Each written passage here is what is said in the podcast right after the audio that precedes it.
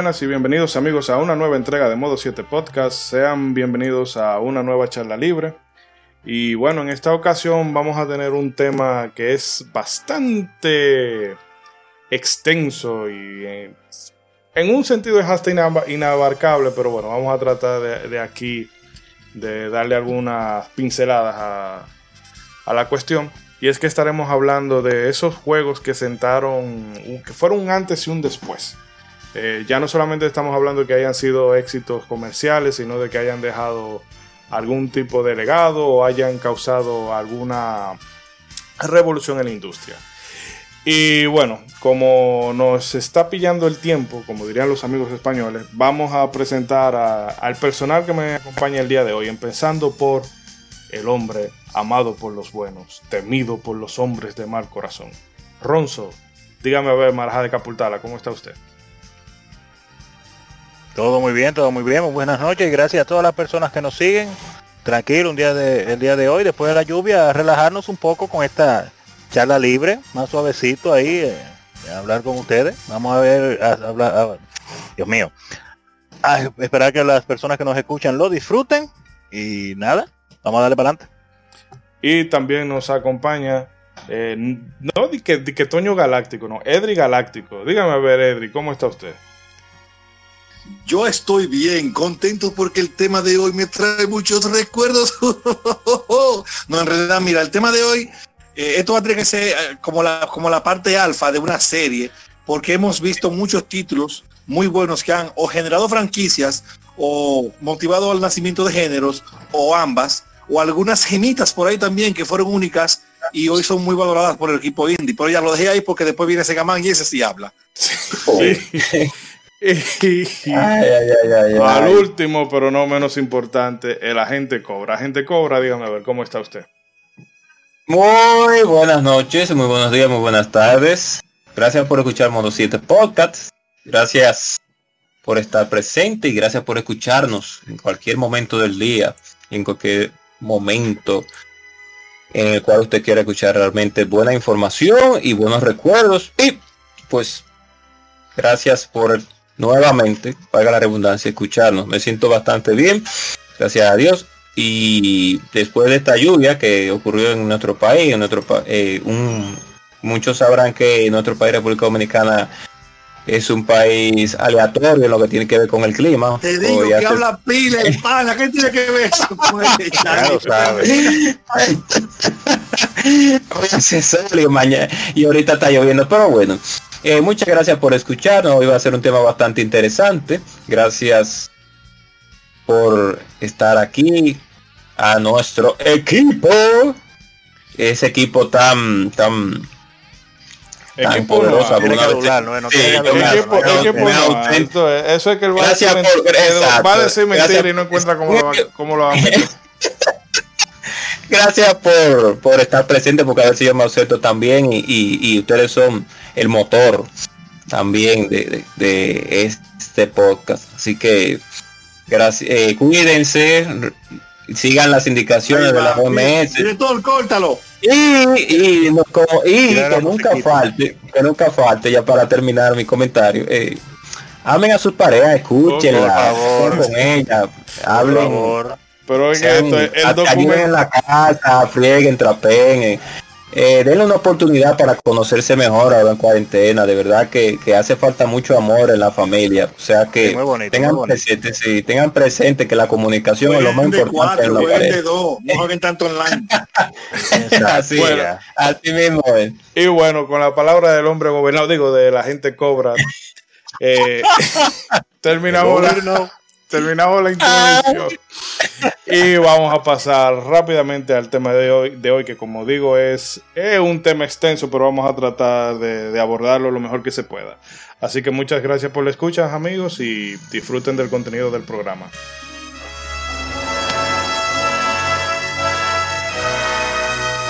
Un motor que pasó de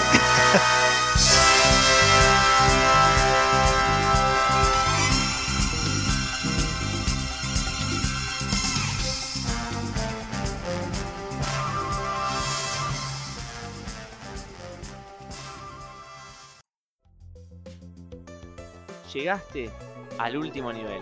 Bienvenido a RetroQuest.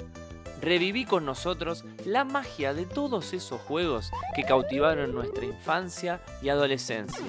Todos los martes, 17 horas, podcast Retro Gamer en vivo.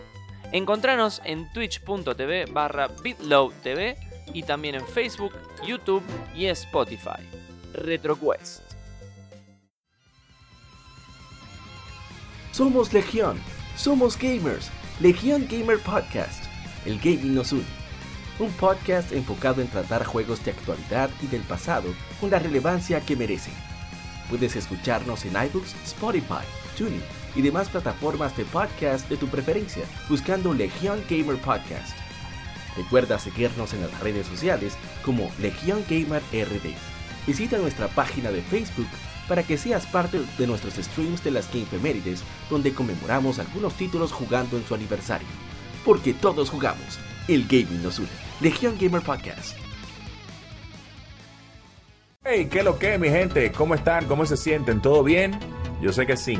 Les invito a que pasen por mi canal de YouTube, El Tipo Full, a que se diviertan un poco y disfruten conmigo de las peripecias que pasamos en los videojuegos. También estamos en la plataforma de Twitch, Facebook, Twitter, Instagram y TikTok. Así que les esperamos y recuerden, hagan bien y no miren a quién. Chao.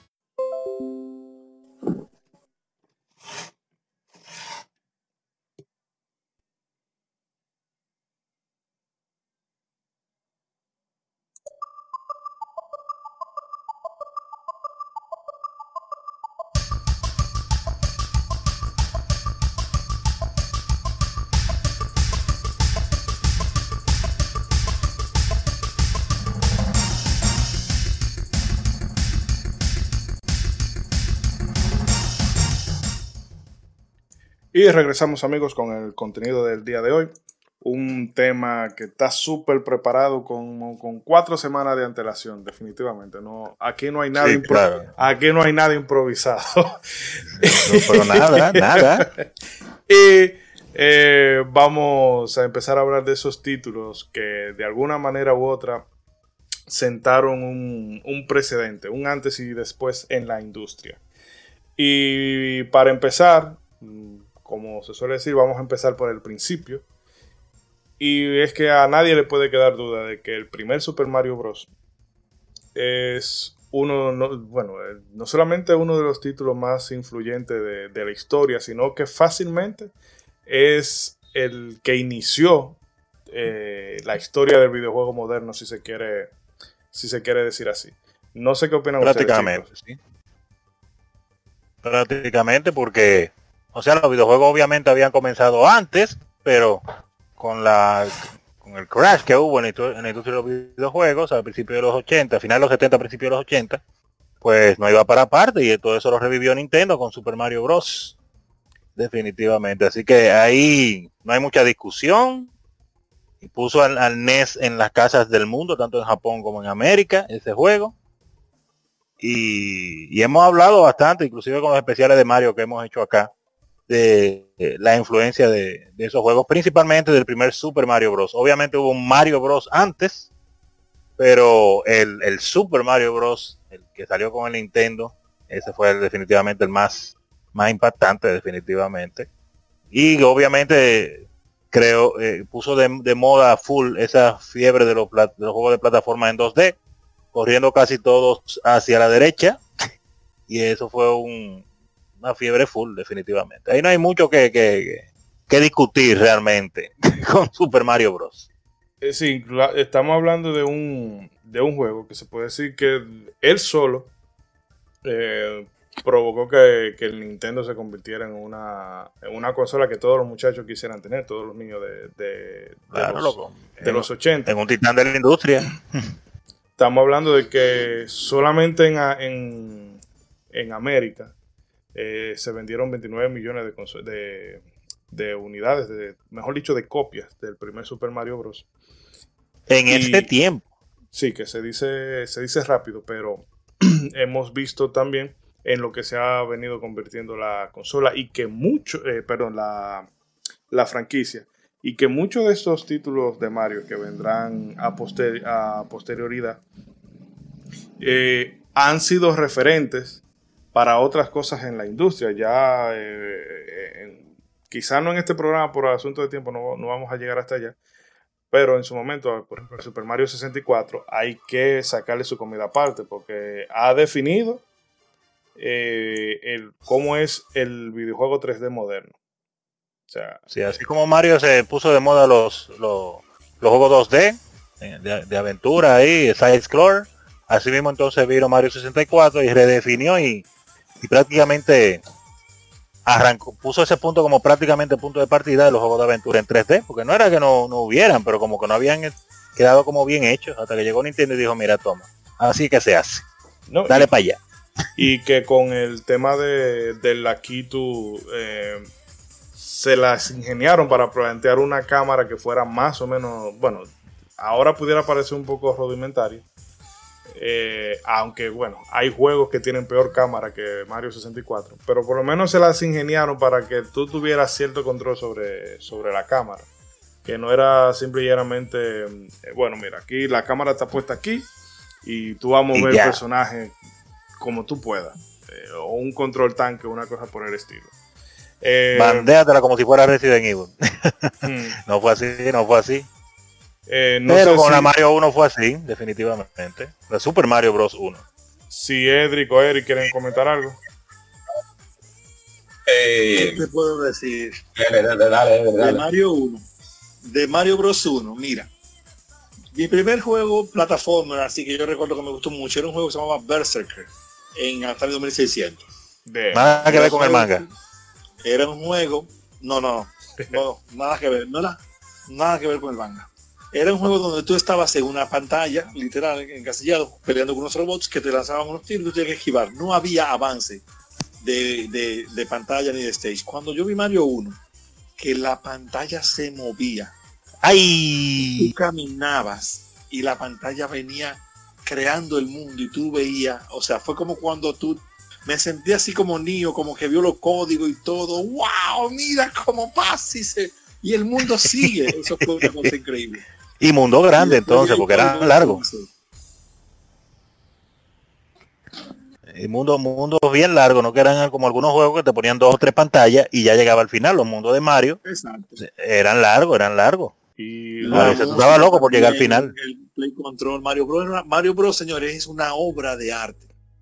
y es una masterclass. Luego después porque, exactamente, es un, eso es una obra de arte. Ese juego está, ese juego está perfecto. De hecho, mejor ahora de algo que podría ser el número para un contenido más en el futuro, que los glitches.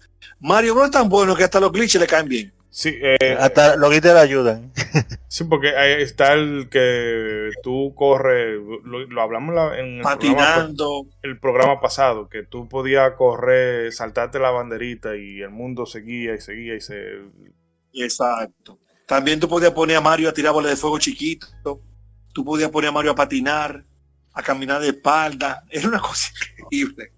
Pero eh, nada, hay mucho contenido y vamos a seguir. Eric, Eric, ¿usted iba a comentar algo? Hello. Estamos viendo la queja. Estoy comiendo un poco, estoy comiendo un poco. eh, Estamos viendo la queja.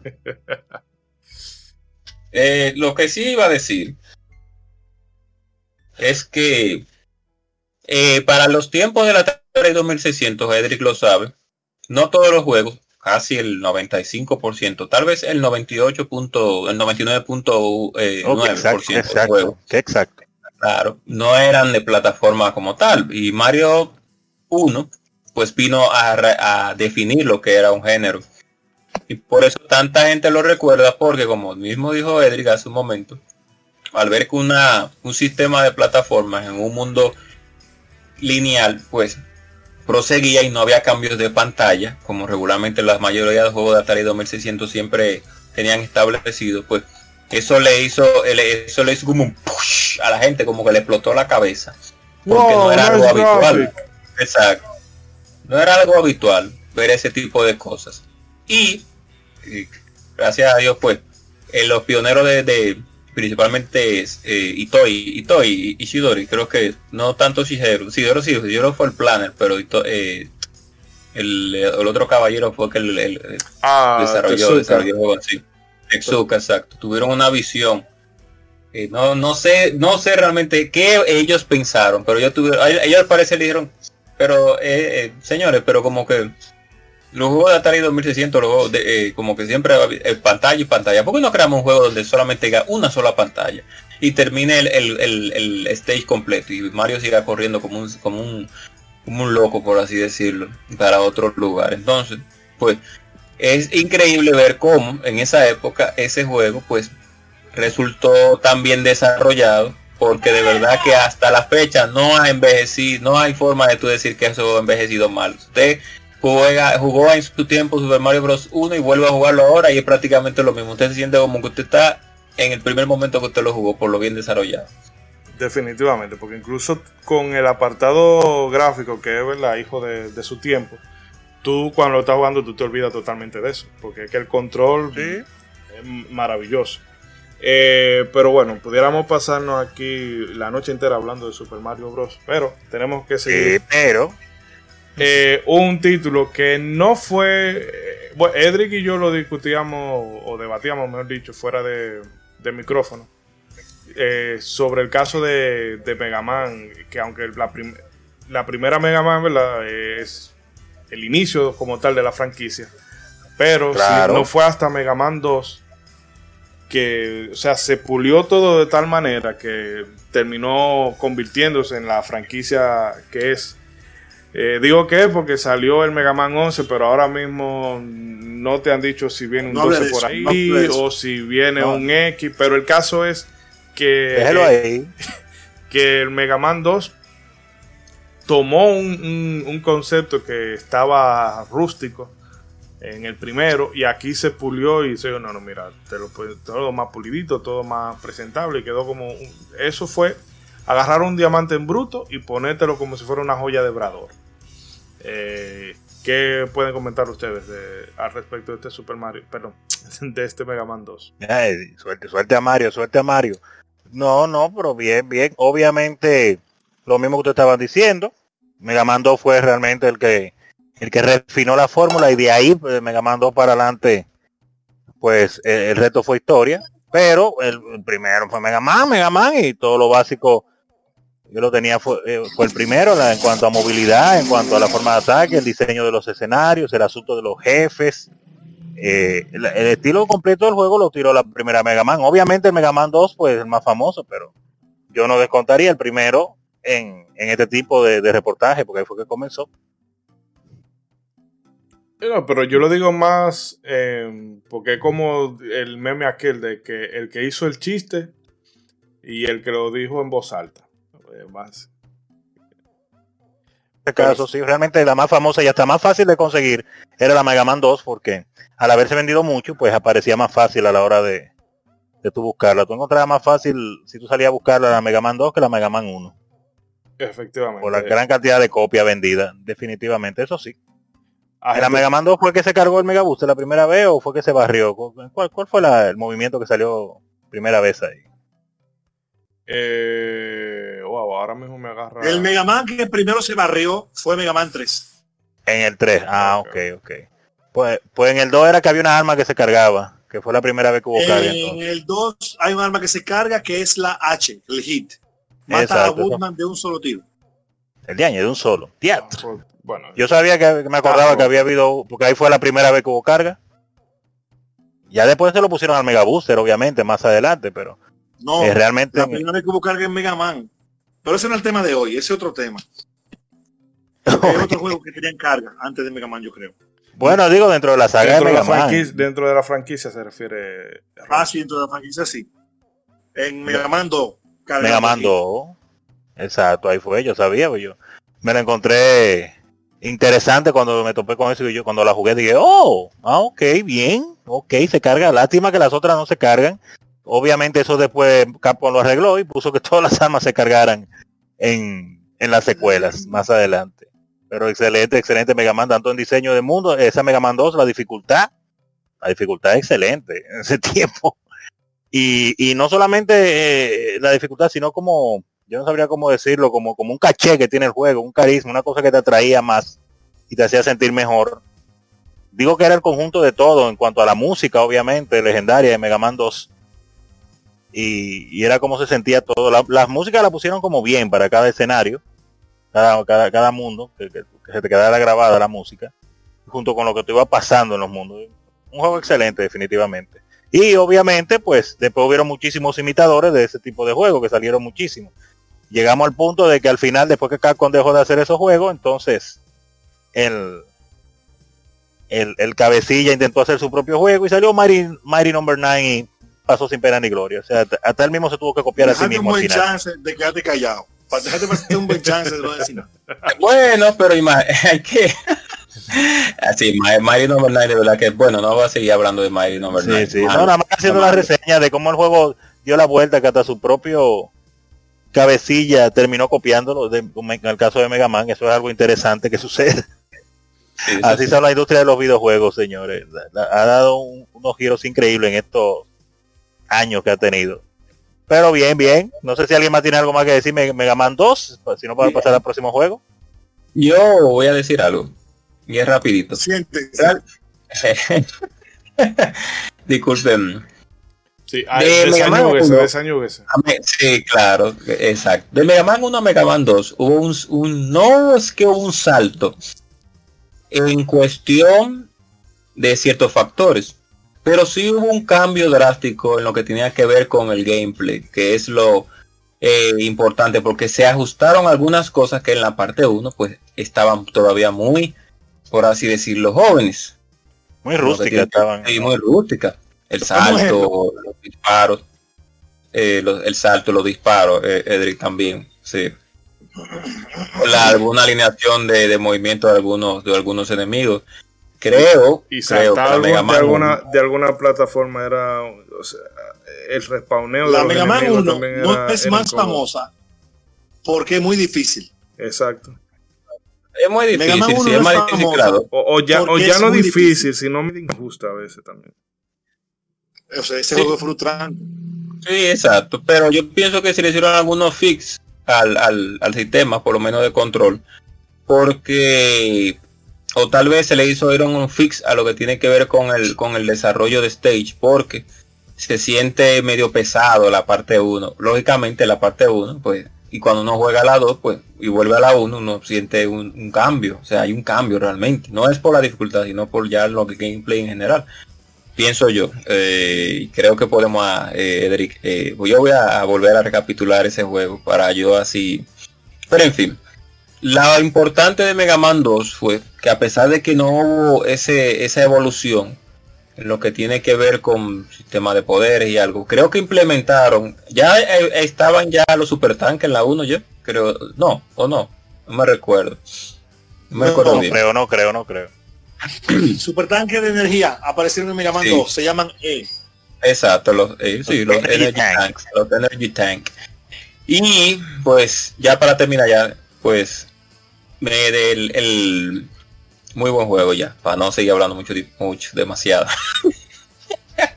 Está bien, está bien. De Mega Man 2, yo diría que fue que yo recuerde el primer jefe donde yo sentí que un jefe era imponente ante mí y que y me intimidaba. El Hasta que día. le aprendí a jugar. ¿Cuál? El Que- dragón. Que era el dragón.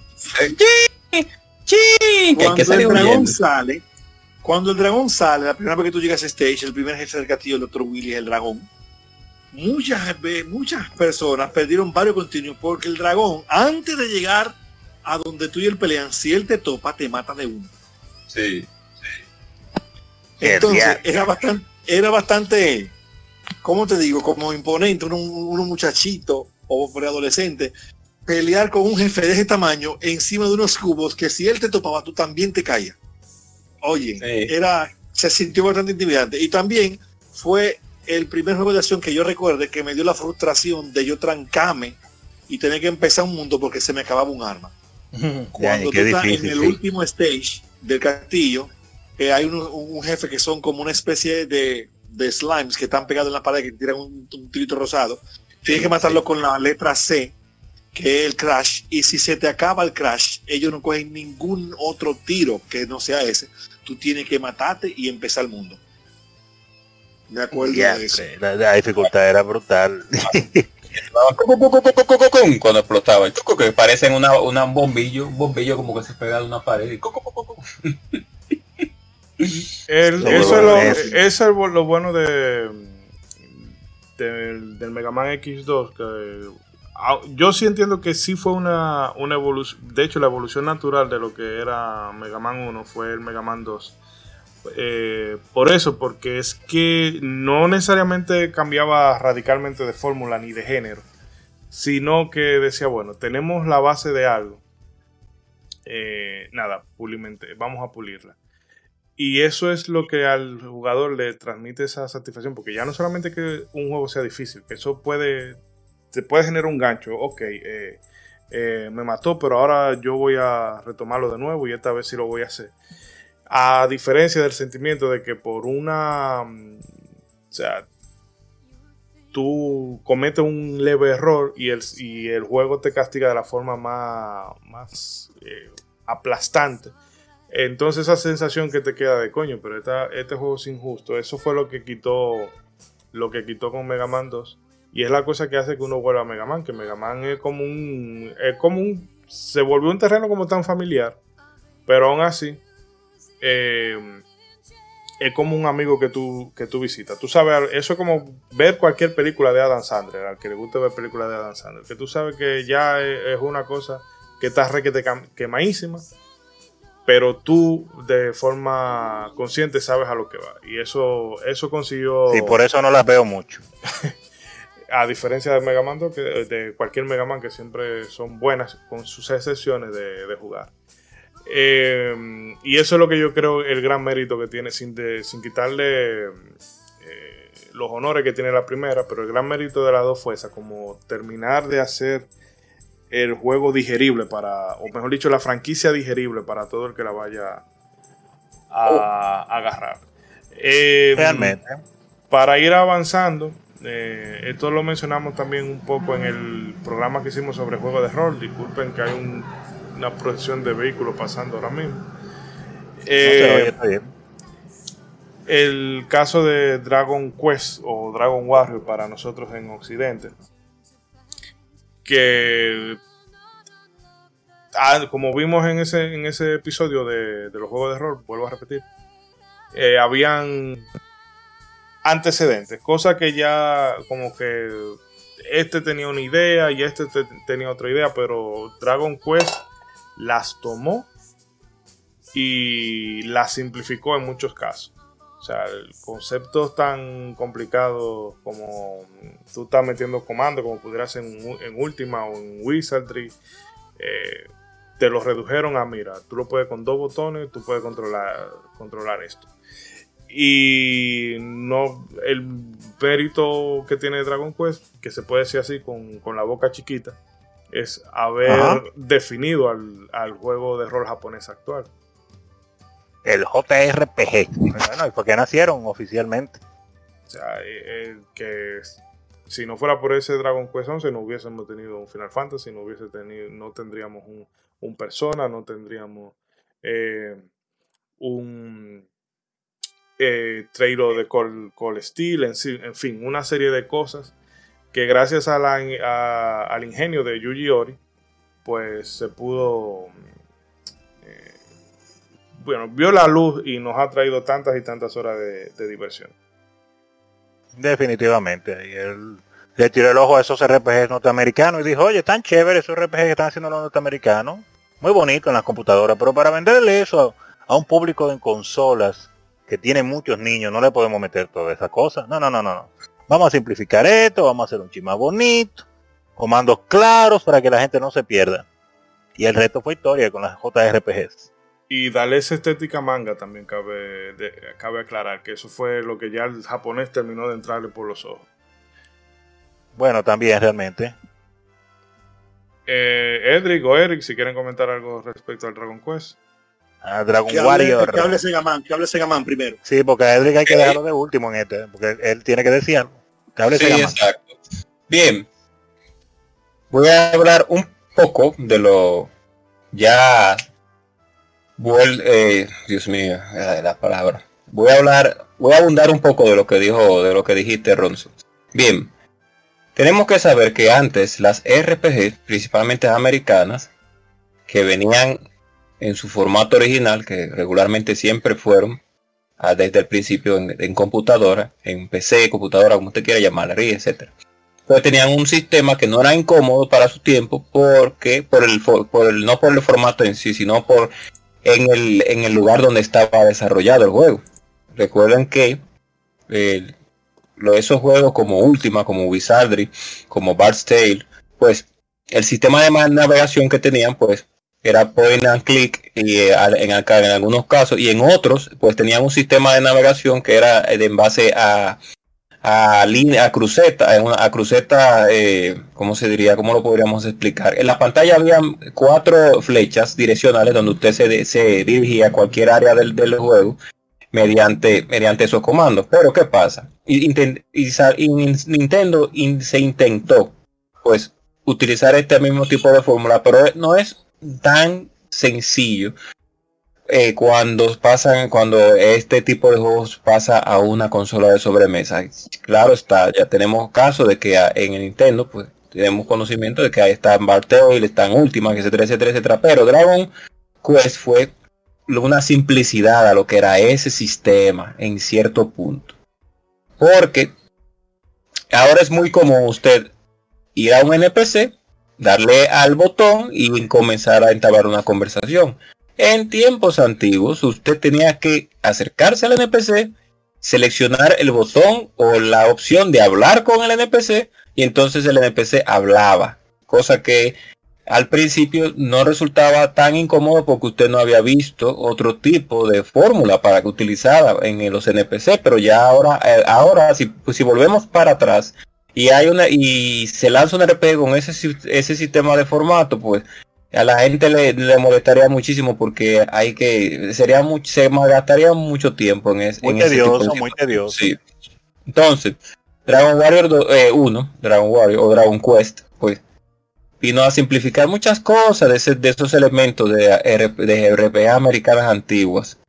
Que si bien vuelvo y digo, era algo común en computadoras y no había ningún problema en ese tiempo de ser utilizada en, en, en esa, en esa, ¿cómo se diría? en ese no formato, sino en el lugar donde se desarrolló. Pero para consolas era un poco incómodo. Entonces, gracias a Dios que Yuji tuvo esa visión.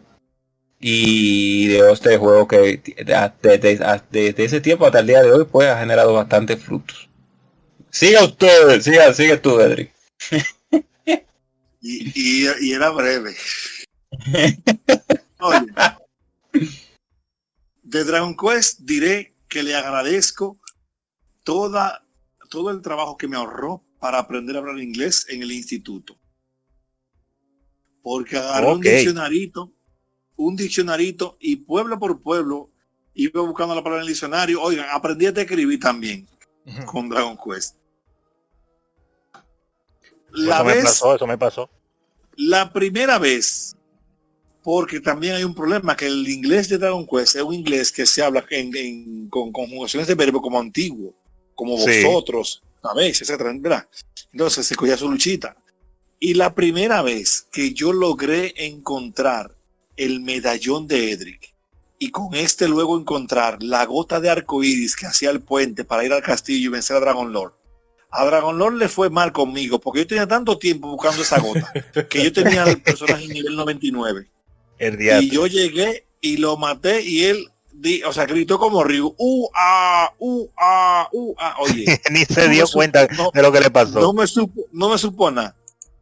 Luego de, de, de, yo haber tenido la experiencia con Dragon Warrior, que de hecho fue un juego que yo esperé y que en algunas revistas que lo anunciaban yo veía leyendo, a mí no me engañó Dragon Warrior. Yo sabía que Dragon Warrior no era un juego como de, de acción, plataformer, no. Yo sabía que que era algo diferente, que porque que, pretendía contar una historia de una manera más singular. Y a mí me gustó. Y luego de eso, todos los RPG que vinieron de ahí en Nintendo, después de Dragon Warrior, eran, como dicen aquí en la Gol Popular, en la República Dominicana, eso era paja de coco. Hmm. Porque en realidad era bastante retador. Dragon Warrior marcó el inicio de la, de la jugabilidad y la accesibilidad de los juegos RPG en consola, en mi opinión. Porque habían otros antes pero eran demasiado complicados, no eran disfrutables. ¿Qué última qué? Ah, no, perdón, seguimos. Y un último, un último punto.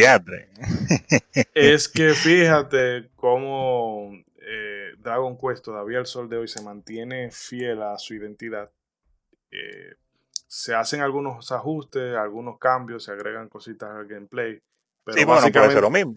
básicamente eh, tú agarras un Dragon Quest y si tú sabes jugar uno, posiblemente lo vas a saber jugar todos. Y sin embargo, vemos cosas como Final Fantasy que si- ha tenido una crisis de identidad desde PlayStation 2 que, eh, óyeme, te deja... ¿Cuál, ir- cuál, cuál? Repite, Final- por favor. Final Fantasy. Que ha tenido una crisis de Ah. identidad porque ha tratado de, de- de, no sé, como de... Se ha occidentalizado tanto o quiere occidentalizarse tanto que ha perdido la esencia. Ya tú no puedes... Tú le preguntas a alguien qué es un Dragon Quest te puede decir, ah, bueno, es un juego que es un juego de rol japonés que va sobre un elegido, que se, eh, maneja por turno, que tiene tal y tales elementos. Y una gente te puede, te puede definir qué es un Dragon Quest cualquiera, un random, y te va a saber definir qué. es. Pero si tú le preguntas a una gente ahora qué es Final Fantasy, más allá de que es un juego de rol japonés, tú no sabes cómo encasillarlo, porque eh, de un tiempo para acá se ha, se ha desvirtuado y ha perdido su esencia. Que por eso que yo digo Es que una no, realidad. que no siempre nuevo tiene que ser sinónimo de, de mejor. Pero bueno, vamos, Definitivamente. vamos a seguir moviéndonos. Y tenemos aquí uno que yo, sé, larga. Que yo sé que a, a Ronzo le va a hacer mucha gracia. Que es el Ah, Tetris.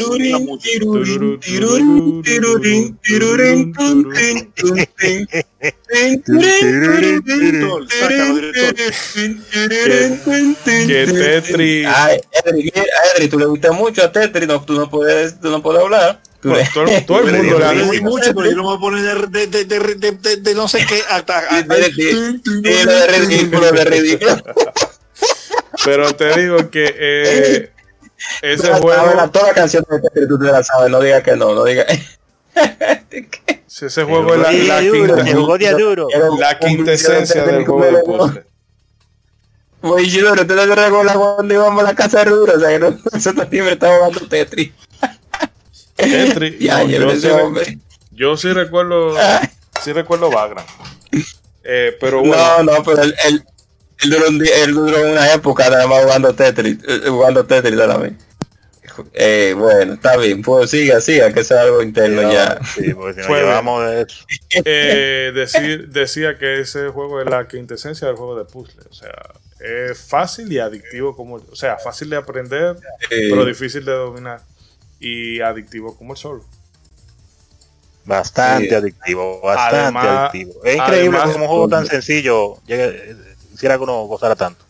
Sí, y apuntando de manera breve, que si no fuera por, por Tetris, el mercado de videojuegos en móviles fuera una cosa totalmente diferente, pero eh, la gente juega mucho en celular ahora precisamente por todos los clones de Tetris que, que hay en móviles.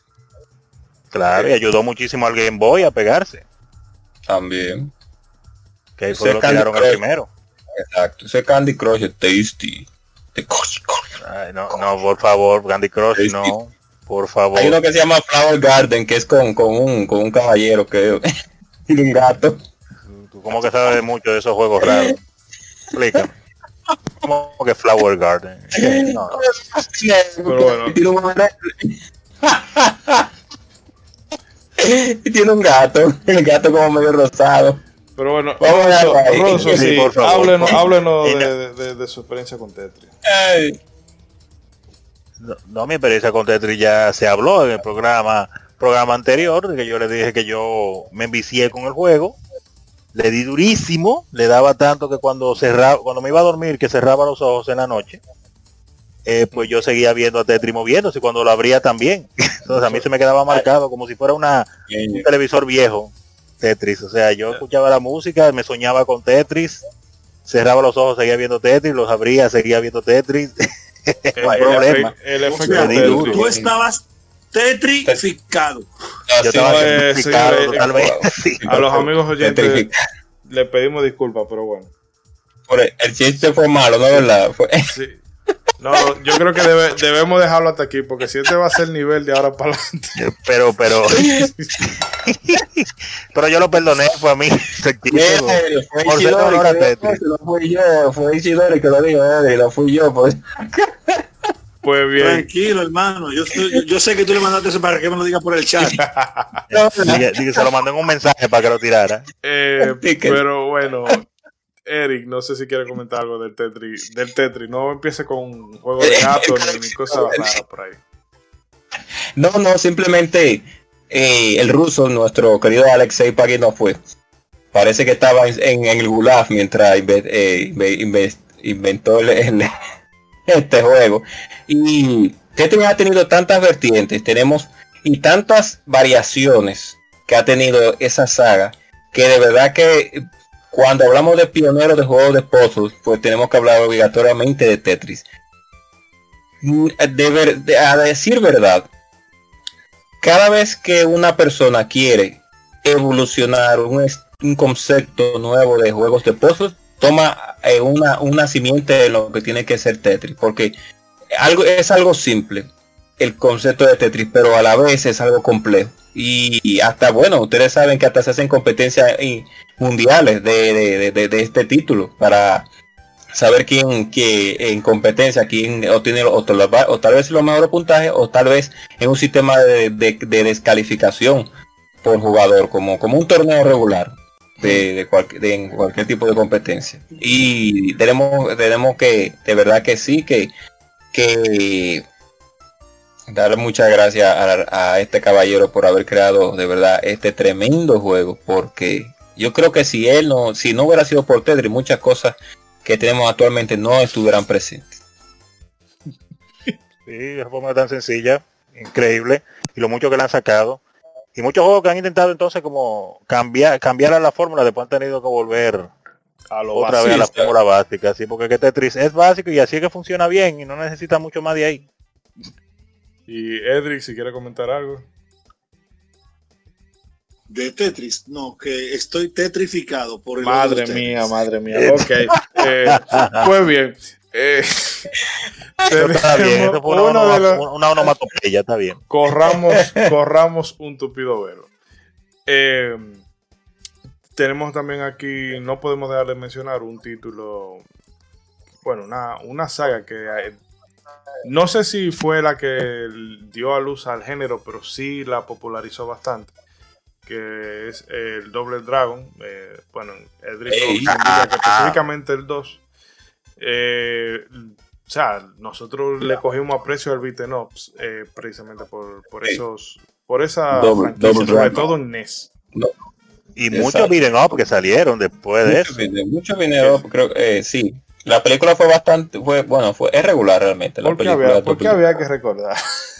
Para, No, para, porque para hay que- de algunas películas Acabas de dejar regular. pasar un buen chance de callar.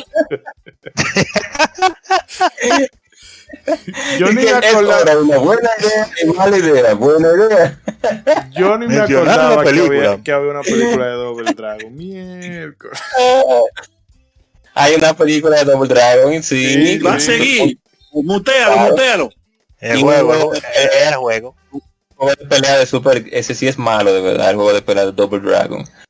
Eh, bueno, siga, prosiga Ishidori y No, Edwin no, y hable, Ronzo. hablen ustedes. Ok. Dele usted, Edri, dale tú, Edri, porque yo sé que tú tienes más experiencia con Double Dragon que nosotros, porque nosotros, yo y Ronzo no lo jugamos tanto. Le dimos, lo jugamos mucho, pero no lo jugamos tanto, los, los, Ok. la saga de Nintendo. Ok, ya, ya, ya, ya, ya, ya, ya. Ok. Cero películas, cero películas. Entonces, miren, aunque Double Dragon 1 y 2 fueron unos por de un mega éxito en los arcades, que también ahí inició el género de los brawls, o sea, de los juegos donde tú vas con un grupo de personas o personajes rompiéndole la madre a todo el mundo a trompadas, patadas y estrellones. Double Dragon 2 de Nintendo es un caso, como muchos otros juegos de NES, donde la versión de arcade era más jugable y estaba mejor hecha que la versión de, de, de arcade. consola. Pero la versión de consola era mejor que, que la de arcade. Ok. Esto es tan así. Claro está, a excepción de los gráficos y el sonido, porque ahí el Nintendo o sea, tenía una limitación técnica. tiene su Es limitación. tanto así que todavía al día de hoy cualquier persona puede agarrar ese juego y jugarlo y se va a dar cuenta que es- el Play Control ha envejecido súper bien, que todavía es jugable, que es retador, que es bueno, que es cooperativo y entretenido. E incluso muchas técnicas avanzadas que aparecen, que aparecen nombradas décadas después en juegos de pelea como eh, Just Frame o Input Cancel, etcétera, aparecieron Oh. por primera vez en Double Dragon 2. Pero ¿cómo ¿Qué? así? ¿Cómo tú dices eso? Bueno, muy bien. ¿Qué es un Just Frame? Un Just Frame es un movimiento que tú tienes que hacer en una ventana de frames específico porque si no, no sale, ¿verdad? Entonces, en Double Dragon 2 habían dos Just Frame que eran cuando tú saltabas y caías, al momento que estaba arrodillado, si tú le dabas al botón de tirar la trompada, en ese momento él se levantaba con un uppercut fuerte. Ok. Ok.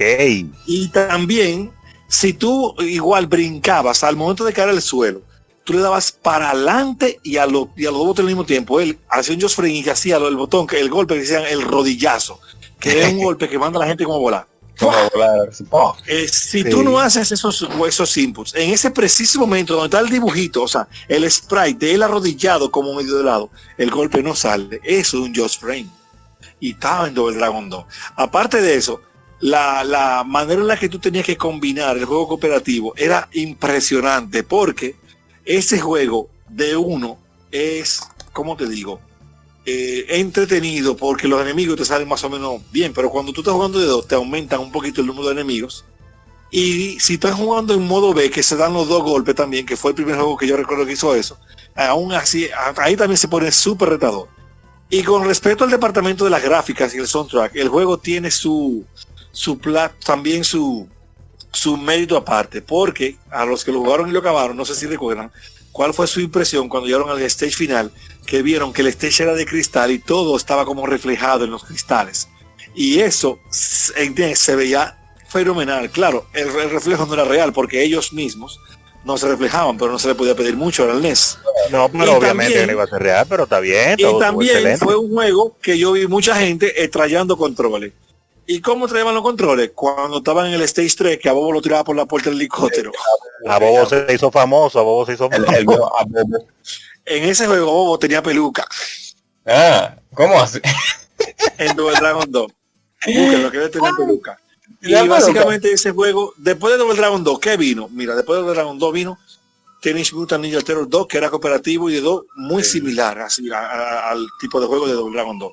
Después vino también en Arcade Final Fight, Sí. en Sega Genesis y Streets of Rage. Todos Sí. tenían elementos que hacían que la jugabilidad en multijugador fuera buena, copiado de Double Dragon 2. Ese es mi, mi, mi, mi dos granos de arena en este tema.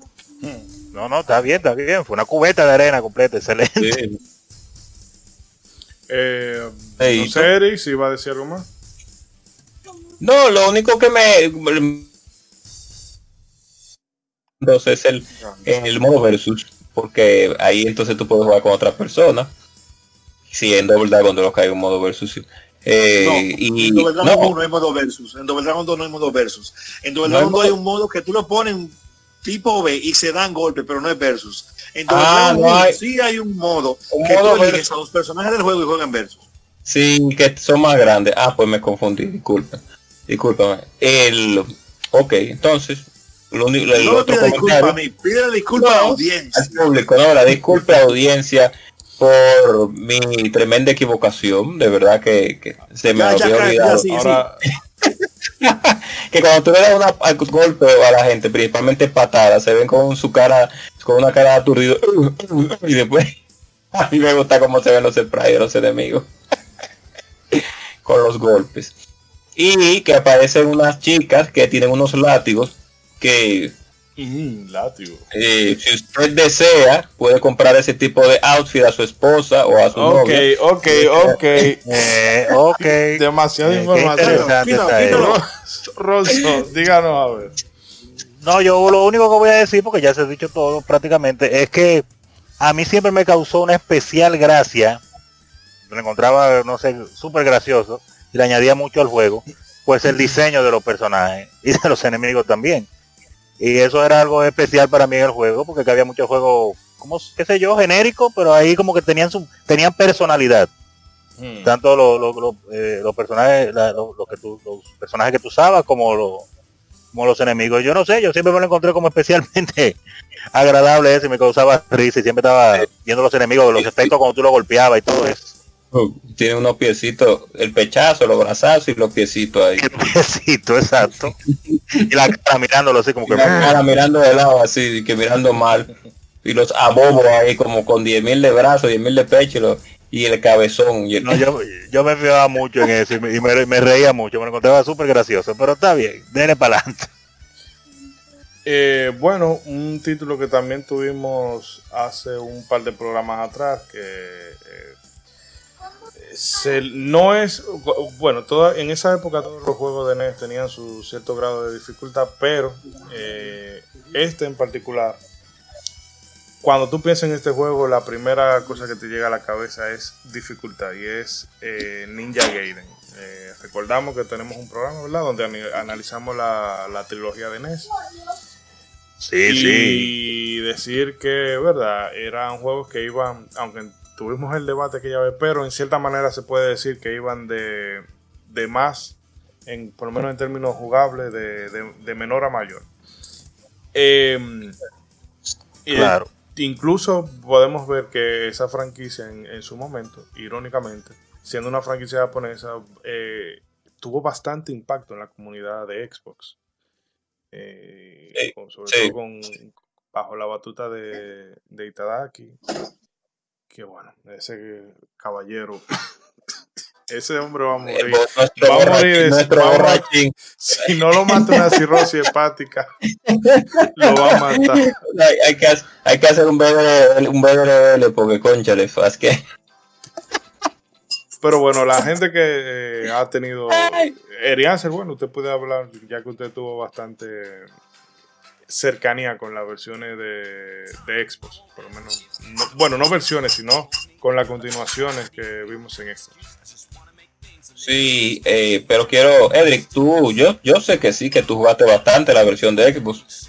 Eh, Pero ven acá. Por eso me, Pero que se habla tú, habla, o sea que habla tú primero. Está lloviendo sobre mojado ahí, Sí, habla tú, claro. Para mí, y claro, como digo para mí lo recalco, en mi opinión personal. Ahí viene, ahí viene con una bomba. El mejor juego de acción tridimensional que yo he jugado y que hay es Ninja Gaiden Black. Ay, Muy bueno, muy, el juego bueno. es retador y tú tienes un play control lo suficientemente bueno para si tú lo sabes usar, hacer parecer el juego que es fácil, aunque estés jugando en Master Ninja. Hay otros juegos que te premian y te dan chulerías por hacer combos bonitos y los enemigos en el aire se quedan mirando como tú le das golpe al otro. En no Cry, Cry. Oh, ¿cómo Gaiden eso así? no pasa. ¡Ya de la guerra! Eh, Ninja Gaiden de Nintendo fue quizás el primer plataformer donde una persona, donde el personaje usaba una espada que se sin- que tú podías sentir que, que tú la que, o sea, que tú andabas con un machete en la mano.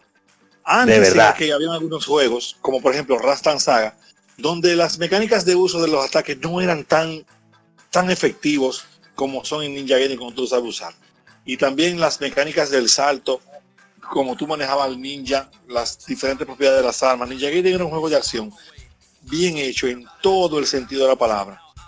Y cabe señalar que era más difícil para nosotros en países tercermundistas que para personas en países desarrollados. ¿Por qué? Bueno, sí. Porque hay muchas personas en países desarrollados que acabaron el juego, lo comenzaban a jugar un sábado, un viernes, llegaban a tal mundo, se acotaban, dejaban el Nintendo prendido y el otro día seguían jugando. Normal. En nuestro país, en República Dominicana, tú no podías hacer eso. Imposible. los apagones te juego. Entonces, con respecto a Ninja Gaiden, ya Ninja Gaiden Black, o Ninja, o sea, las de Xbox, desde la, la primera a mí me gustó mucho, pero la que me, me gustó más fue la Black, porque entiendo incluso que es un juego que está fuera del pedigrí de Tecmo. ¿Cómo así? Oh, oh, Tecmo no ha hecho un juego. Digo, ahora sí con Nijo. Con Nijo se redimió, podemos decir. Pero ese juego estaba por encima de todo lo que Tecmo había hecho antes y un buen tiempo después. El diseño Ay, Y de la, y de la la mayoría de lo que sigue, y de la mayoría de lo que sigue haciendo ahora. exacto. Oh, oh, oh, oh. ok. Entonces, la Ninja Gaiden Black es, en mi opinión, la cúspide de, ese- de, esa, de esa saga 3D. La Ninja Gaiden 2 es buena, Es mejor como juego de acción que Ninja Gaiden Black, pero no mejor como juego en general, porque la exploración la eliminaron a un mínimo casi ridículo. Y muchos jefes eran como insípidos, no tenían como, como, esa, como ese impacto que tuvo en mí, por ejemplo, cuando yo peleé con Alma, o cuando yo peleé con, contra el dinosaurio, contra el esqueleto de T-Rex que estaba. Sí. Ninja Gaiden Sigma 2, que es la versión de PlayStation, es incluso un tanto inferior que la versión de Xbox, por situaciones que no vienen al caso, pero hay gente que Ay, le gusta más por los elementos de los colores. Y Ninja Gaiden 3 o Ninja Gaiden Sigma 3, eso nunca debió pasar. Eh, Oh, y pero por que fue la qué? que salió en Wii U. Por- por Eso guay. nunca debió pasar. Por... No, no, no, no, yo no voy a hablar de eso. No, no, no, yo me siento muy bien. Eso te va entendía- Estamos hablando de la Ninja Gaiden de Nintendo. Está bien, está bien, está bien. Las Ninja Gaiden de Nintendo, también en mi opinión, la cúspide para mucha gente es la 1, pero para mí la mejor, la que tiene mejor equilibrio es la 2. Ahora, una cosa que Ninja Gaiden de Nintendo hizo en esa época, que ningún juego casi hizo así. Señor, había gente que jugaba ese juego y pues, llegaba a un mundo y se paraba a oír la música hasta que se acabara el tiempo. Eh, la música épica. Ninja Gaiden Sí. Muy buena, definitivamente. Ahí se notaba que cuando, que cuando una gente de verdad querían hacer la cosa bien, la hacían, porque muchos mucha gente que trabajaba en juegos de Nintendo le ponían su musiquita ultra sencilla y que no, que eso es Nintendo, no se puede hacer mucho. Entonces ahí aparecen juegos como. Ninja Gaiden que te lo demuestran que se puede hacer más. Exactamente. Hay un juego que nació de Ninja Gaiden en Nintendo que mu- no mucha gente jugó y que es excelente. Es mejor que, que Ninja Gaiden en algunos aspectos, en muchos aspectos, pero no en todos. Que se llama Shadow of the Ninja de Natsume. Ese juego Sí, sí, es una joyita. Es una joyita de verdad. Pero hay algunos aspectos de lo que Ninja Gaiden le lleva todavía, pero ese juego compite muy de cerca. Y en el aspecto en que lo supera, por ejemplo, que es multiplayer, que es algo que en esa época le sumaba mucho a un título, que algo se jugara de dos. Sí. Oh, yo tengo que buscarlo eso, que se juegue de dos. Sí, la de Shadow de. Ninja, mijo. Shadow of the Ninja, mijo. Ese juego es premium. Es una joyita de NES que casi que mucha gente no conoce. Shadow of the Ninja se llama. Me me daré su búsqueda porque de verdad que no, no lo recordaba siquiera. Natsume, caramba, Natsume es la gente de Rufia también y todas esas cosas. Sí. Sí. Caray. Eh, bueno, Na- Natsume, que creo que es el, el- Se pronuncia Natsume. sí, sí. Eh, Van a pelear, van a todo el mundo en. Igual como cuando uno dice Ninja Gaiden, que es Ninja Gai- Gaiden, que debe de decirse, pero uno le dice Ninja Gaiden ya, porque en total, pues, no. bueno, el Así caso es que le que decimos de una, este lado del mundo. Que es una, una franquicia que lamentando el caso, eh, Koei Tecmo la tiene, a- aunque ha, ha explotado mucho el personaje de Ryo Hayabusa, eh, que se lo meten en, bastante. alguno de los Musou, o, eh, bueno, también es un, uno de sus descendientes, ¿verdad? entre comillas, porque el mismo Ryo Hayabusa de NES, El mismo. pero Eddie que este es un, un antepasado, mejor dicho, y Una excusa para poner, lo- es- el mismo. lo están exprimiendo, aunque no están exprimiendo la franquicia como tal, pero es eh, un referente, por lo menos cuando se habla en dificultad en videojuegos. Y también hablando de, de dificultad, por lo menos en esa primera etapa que tenía, están los Castlevania. El primero Ah, que, claro. tomando ¿verdad? ese concepto de scroller lateral de- del primer Mario, bueno, pues le daba su toque particular con eh, toda esa ambientación de películas de terror de principios del siglo XX y toda esa mitología de Bram Stoker por un por otro lado eh, que decide esta, de este primer Castlevania que parió una de las mejores franquicias 2D que ha habido en la historia del videojuego que lamentando el caso Konami le ha dado sí con, con la, lo ha tratado con la ha tratado con la punta del pie aunque eh, Igarashi se ha encargado de revivirla que o sea Bloodstained y eh, tanto el, Blo- la, el de consola o mejor dicho el eh, el, el principal y los spin-offs que son los Course of the Moon son Castlevania viene uno lo- nuevo. sí, sí, son Castlevania lo único que no tienen el nombre Son Eh, Castlevania totalmente. Interesante con, ese juego también es lo- los cambios que ha experimentado en cuanto a forma de juego y sin embargo han seguido siendo buenos y, y se han seguido jugando.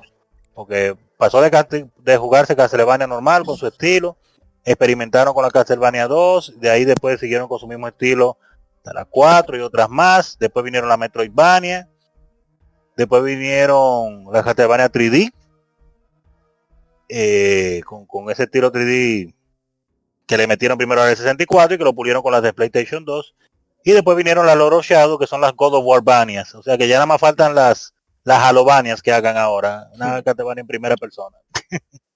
y RPG que hagan una.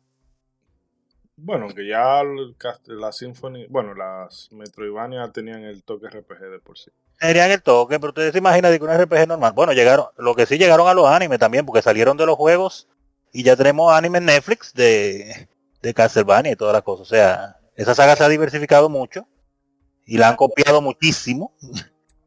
Así que, y sigue ahí dando, dando de qué hablar todavía en nuestros tiempos, desde los 80 hasta ahora.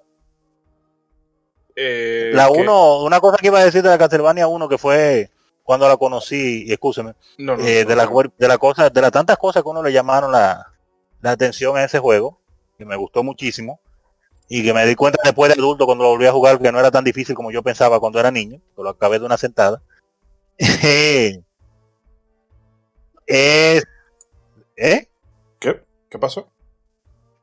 Ah, ok, pensé que era otra cosa.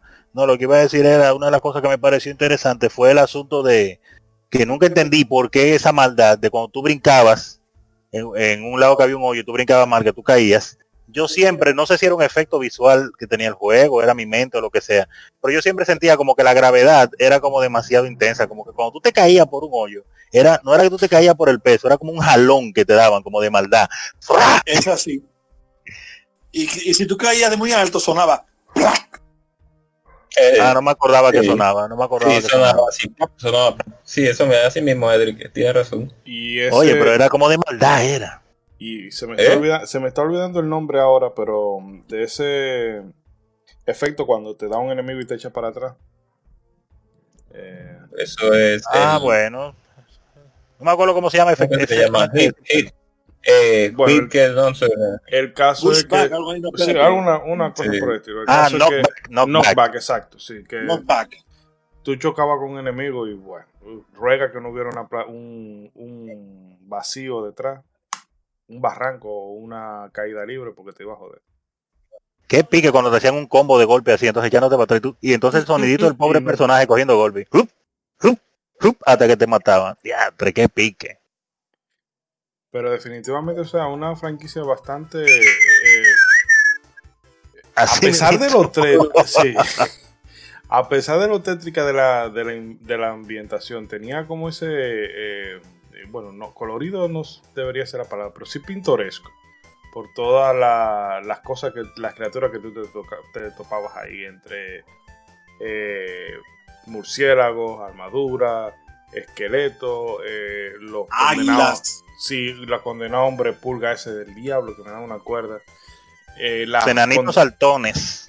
las condenadas medusas. Eh, sí que ya no solamente era el juego como tal, sino los elementos que lo componían, que siguen siendo referentes de la cultura popular en muchos casos. Porque no hay una cosa que inspire, que inspire más terror en los corazones de un jugador que una torre eh, o un nivel ascendente con un reguero de medusa flotando alrededor. La Torre del Reloj se ha hecho famosa debido a eso. Diatre.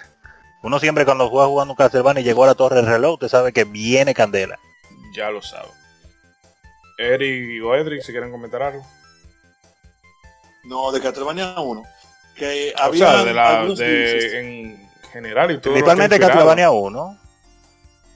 De Castlevania 1 yo recuerdo que fue el que inició la franquicia y la inició muy bien. Yo recuerdo que ese juego tiene algunos glitches que yo llegué a experimentar en la época y los contaba porque yo la jugué mucho y no me creían. Y en estos días vi una persona en un video que aprendió a hacer algunos de esos glitches.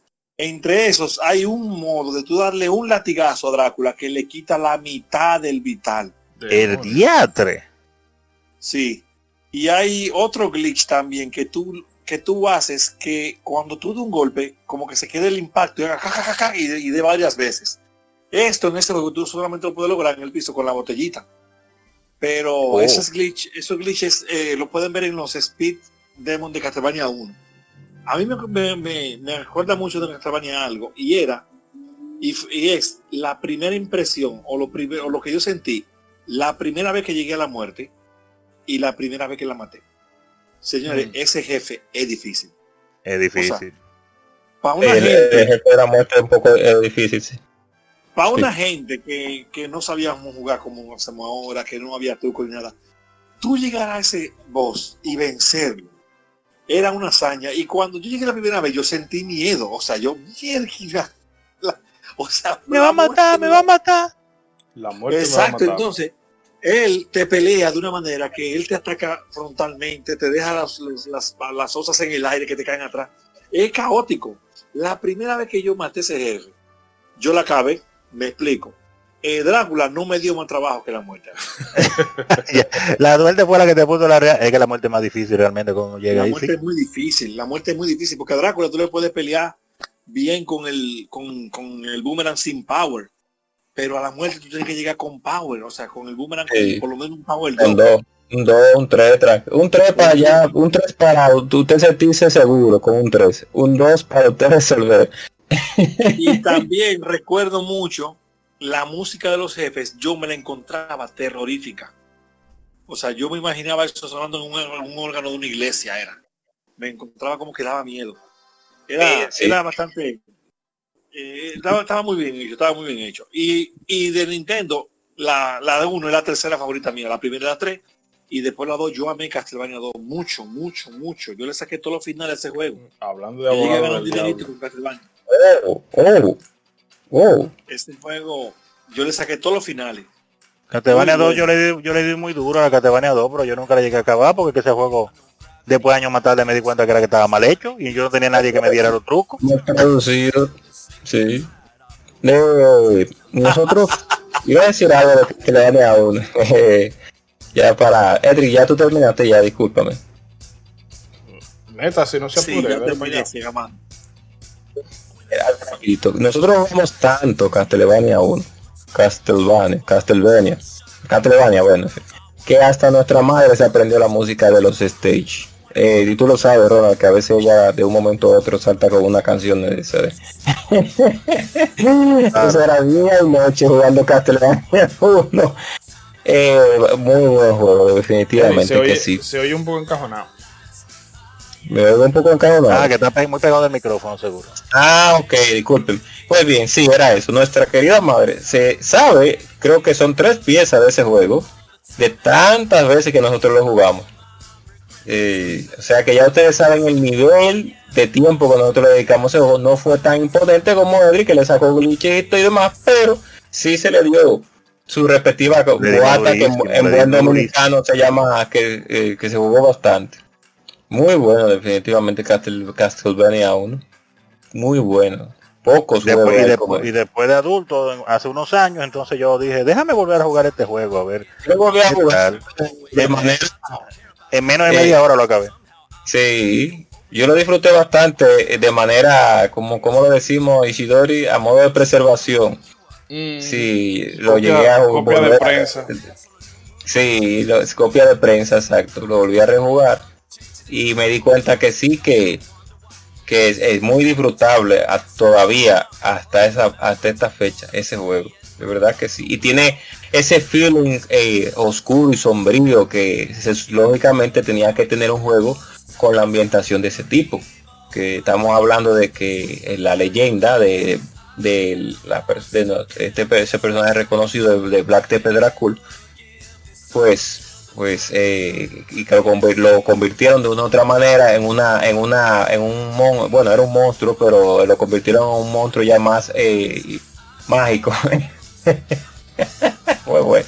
nada Más que decir sí sí Eh, bueno, ya que hemos hablado, ahorita salió el término Metroidvania y ya tenemos la primera mitad, ahora vamos con la segunda, que es eh, Metroid. Claro. Yo reconozco que la versión de NES yo no la, no la jugué. Jugué el remake Ah, que hicieron sí. para, para Game Boy Advance. Y o sea, no la jugué y no creo que me ponga con ella, a menos que sea estrictamente Sí, incómoda. Porque es que no, o sea, eh, ¿cómo se dice? Como quality of life. O sea, le faltan un montón de cosas que te pudieran acomodar la vida, que claro, son fruto de tanto de la época como de las limitaciones de- del cartucho. Ahí fue la Pero- primera, tú sabes. Pero eh, fíjense cómo eh, se siente esa base y como hablábamos ahorita con, con, con el Mega Man 2, Con Mega Man. luego viene Super Metroid y no solamente que refine la, redefine la fórmula, sino que da pie a, a lo que hoy es como el 90% del mercado indie, que es todo Metroidvania, Metroidvania, Metroidvania, Metroidvania. Ya lo sabes. Exacto.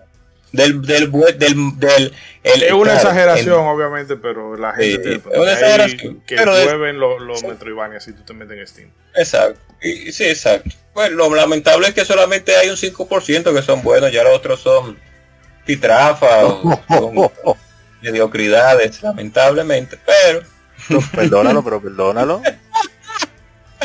No, mira, la Metroid de Nintendo, eh, eh, precisamente por las cosas que, que no le pusieron en ese tiempo, porque obviamente fue la primera, ese fue el primer ejemplo. El juego yo lo jugué en Nintendo, a mí me gustó mucho, pero yo no lo llegué a acabar cuando lo jugué en Nintendo. Yo siendo No, niño, no, era a demasiado difícil. era sí había que aprenderse bastante los los las a los las cómo se podría decir los los ductos se- ductos ductos podríamos decirlo así. Creo que Edric tú fuiste que dijiste o creo que fue Ishidori que para la versión de Famicom Disk el juego sí te permitía grabar pero en la versión americana era a un nivel de, de contraseña de password. Aún así sin un mapa ese juego pues es un poco incómodo, porque de verdad que uno tiene que estar aprendiéndose cada ruta. No voy a decir tan incómodo, sí, porque, y discúlpame Ronzo, no voy a decir más incómodo, porque eh, nuestro querido primo Maxi, pues, eh, acababa de principio a fin la Metroid 2, y ese también un poquito incómodo también, la Metroid 2 de Game Boy. Sí, pero era más fácil, era más fácil la de Era Game Boy, porque estaba hecho ya con una estructura. Más fácil si no eran las 6 de la tarde y, Sí. no tenías buena iluminación. Bueno, sí, porque jugar en ese Game Boy cajón de, de noche era imposible. Sí, pero la- en, en esa método de Nintendo yo me acuerdo sin más, sí, sí, nosotros llegué, yo llegué, no sé tú, pero yo llegué a, a. Madre Cerebro, Ah, no, yo no, yo creo que fue a Es que la Metroid... pero nunca la maté, demasiado difícil. Por lo menos para el niño yo. Sí, exacto, porque la Metroid 1 tiene, lógicamente, como todo juego de NES, tiene unos- unas cuantas cosas que a- te, que te la ponen incómoda y, y ese sistema de exploración, aunque no es tan agraviante, pero sin un mapa, no voy a decir que obligatoriamente tenga que tener un mapa, porque ya Kid Icarus estaba en el mercado y mucha gente jugó Kid Icarus, que prácticamente eh, salió primero que y y ya Metroid tomó una, una cuanta base de Kid Icarus. Pero, pero, pero, para un juego de con ese tipo de fórmula y sin los otros eh, sin los otras sin los otros eh, attachments por eso podemos decir lo que hemos hablado anteriormente pues se dificultaba un poco para por lo menos nosotros cuando estábamos niños porque ya de adulto ya uno lo toma un poco más más, más variado. Más nada que decir. Y ese, ese feeling, una cosa interesante que siempre yo le, le reconocí a Metroid, es que ellos lo, en- desde la primera de Nintendo, así lo sentí yo, ellos definitivamente la pegaron bien con el asunto de hacerte sentir el juego como que tú estabas en un en un mundo alienígena, en un sitio extraño, o sea, de que comienza, que aparece ese título, con esa música lúgubre y las estrellitas y las cosas, y después cuando tú le das start y aparece en o sea, tú sabes que tú no estás en un sitio familiar, tú no sabes si hostil, tú no sabes nada, o sea, el, el feeling de, de, de película de, de, de, espacial, extraterrestre, sci-fi, lo, lo hicieron nítido, quedó perfecto. Tú vas Sí. descubriendo todas estas criaturas que están en el escenario, que no son como los enemigos clásicos en los juegos, que de que te ven y que hay un enemigo que está ahí para matarte, no. Prácticamente tú te sientes como el intruso en el juego y tú te vas topando con todas estas criaturas que están ahí y te atacan porque te están viendo tú raro ahí, viene con un cañón, dicen, espérate, este es peligroso. ¿Qué es lo que es esto? Entonces tú te sientes que de verdad estás explorando un mundo, un mundo alienígena. Y, ese, eso yo siempre dije que eso la votaron ellos con eso. Y eh, lo único que no la llegué a acabar en Nintendo, llegué a, a más de cerebro, pero la dificultad era muy incómoda, el asunto que no grabara y, y- y el juego definitivamente se pulió después, años más tarde, con el juego que yo considero perfecto, que es Metroid 3, Super Metroid, y que le dio el, el nacimiento, no solamente un género, Metroid no solamente le dio el nacimiento a un género, sino di- digo yo, me, me da la impresión a mí, eso fue lo que viví en esa época, que también le dio como como el nacimiento como oficial diría yo a lo que es el asunto del speedrunning de los speedrunners los tigres que juegan Sí. acabando los juegos lo más rápido posible porque en muchos juegos la gente hacía eso pero Metroid era como que lo marcaba con el tiempo y el juego tenía tantas formas de jugarse diferente por el asunto de ser un mundo que tú explorabas, explorabas prácticamente de la manera que tú quieras si- siempre y cuando fuera consiguiendo las armas pues entonces eso dio pauta que todo el mundo jugara el juego a su manera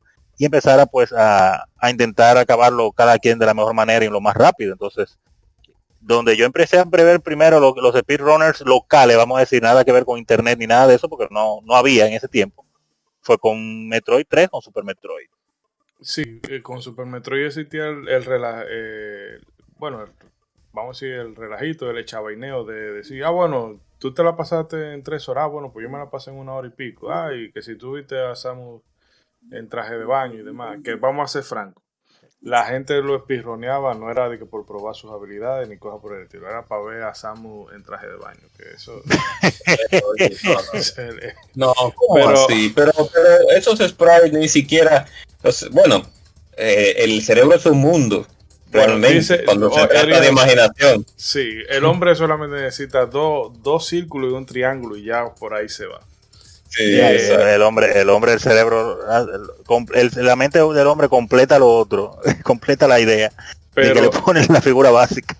eso que dice Ronald, ya eh, por un lado sí lo del speedrunner por llegarlo rápido, pero también incentiva el tú romper secuencias para eh, porque aunque tú no seas no seas un speedrunner tú mismo, qué sé yo, con si tú no tienes super salto, pero tienes la- las bombas, bueno, pues hay ciertos niveles que te demorarían más tiempo en alcanzar, pero que si tú desarrollas ese mínimo de habilidad puede, puede llegar más rápido. Y entonces Claro, claro. eh, eh, eso siempre te incentiva y tú quieres buscar un power up nuevo para experimentarlo y ver cómo, eh, cómo se te facilita las cosas y qué, eh, y qué aplicaciones tú le puedes buscar que sean más allá de, de las. O sea que es un juego que en realidad los speedrunners se pueden sentir orgullosos de que, ah, mira, nosotros rompimos la secuencia. Pero en muchos casos es que el programador lo hizo así, o sea, pensando que la gente tratara de, mira, vamos a hacerlo así para que la gente se divierta de la mejor manera posible. Y eso eh, aportaba bastante a la rejugabilidad de un juego que de por sí no es muy largo la primera vez que, que te lo termina. Pero, ¿qué decir? Que es uno de los, de los pilares que sostiene eh, uno de los géneros más populares en la actualidad. Eh, no sé si Sí, ¿no? Edric, ya, ya, ya una industria en sí mismo. no sé si Edric quiere comentar algo. No, imagínate. Podría comentar que en realidad Metroid, Super Metroid mejoró tanto las fórmulas que había en, en, En en Nintendo. Nintendo. Básicamente porque muchos elementos de los que Super Metroid ya está usando en Super NES aparecieron en juegos que en, en Nintendo luego de Metroid, que, que eran algunos otros géneros, pero que también incluían exploración. Yo recuerdo que el primer videojuego que, se, que fue catalogado como mejor videojuego de la historia fue Super Metroid. Eh, Eso fue a finales de los 90 o principios de la década del 2000, donde se hicieron una especie de ediciones, tú sabes que se estaban haciendo las ediciones de todo lo del siglo y todo el siglo XX. Ah, por el 2000, sí. Sí, y unánimemente, casi para todas las editoras de ese entonces, eh, ese fue el mejor juego. El que, otro juego que también se ganó ese título fue, me parece, Half-Life Ah, que, eh, que ya estaba una cosa. en ese momento y, y, y eso era una, una joyita. Pero Super Metroid es es en todos los departamentos, en todos. En música, en diseño de stage, en eh, replay value, en, en el personaje, ni se diga. Es una masterpiece. Pero Como la totalmente. hacía Nintendo cuando era Nintendo. ¡Ay! Oh, Tiró, Oh. tiró su venenito ahí. Sí, un venenazo ahí, pero está bien. pero hay una- Pero- un pero- líquido pero sigue. bueno. Eh, bueno, vamos a quedarnos con Nintendo entonces. Sí, va- Eh, va- vamos a seguir, sí, porque parece que no le gustó el anuncio de la nueva Paper Mario y por eso tiró ese veneno. Sigue. no, yo he escuchado que es Eh, bastante, sí. que es bastante decente la nueva. Pues bien, el caso es que tenemos aquí la Legend of Zelda, este juego ¿verdad? que creo que no conoce nadie. Eh, ni- no, no, nadie ha jugado eso. Este Yo no he primer jugado juego. eso, yo no he jugado eso. Tiene que Ese- ser un disparate. sí, no creo que con razón se olvidó. El jue- que la, la- la- no ha la llegado, leyenda de Zelda no tiene el juego tiene-. Oye, sí, iba a decir que la leyenda de Zelda tiene el personaje más confiado de la historia, que es el viejito que te aparece al principio, porque tú llegas y de una vez el tigre te da un machete, toma y resuelve. Él no te conoce, él no sabe un psicópata. Cuando era, sí, cuando una vez tú usabas el machete con él. con él. no, Y eso lo me atracaba. recuerda- Claro, la RPG de Maxi de Habla, Habla conmigo, conmigo. yo te salvo. Yo te salvo. Pero Sí, el caso pero de ahí es para que se inspiró. eh, que, ¿qué decir? O sea, esta franquicia, eh, o mejor dicho, este título inició una franquicia que tú no, es una franquicia que tiene tanta calidad que lo hablamos ahorita de Final Fantasy, que Final Fantasy ha luchado tanto por encontrar su, su identidad, que, o mejor dicho, por eh, reinventarse, que ha perdido por completo su identidad. Sin embargo, Zelda es uno de los pocos, de las pocas franquicias que consistentemente ha seguido entregando calidad a través de los años. Hay algunos títulos. Siguiendo su pueden- mismo estilo y su misma fórmula. Exacto. Hay algunos títulos que te van a poder gustar más, otros que te van a poder gustar menos. Por ejemplo, a mí la, eh, la Spirit Track es un juego que a mí no, eh, no puedo. Pero tú no puedes decir que es porque el juego sea, sea mediocre No, no puede decir que sea malo.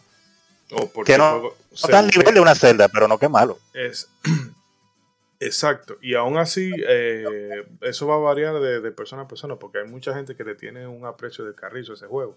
De la misma manera, hay mucha gente que no, le, no quiere saber de la Phantom Hourglass por el tema del Ey. tracking. Y aún así, a mí me parece.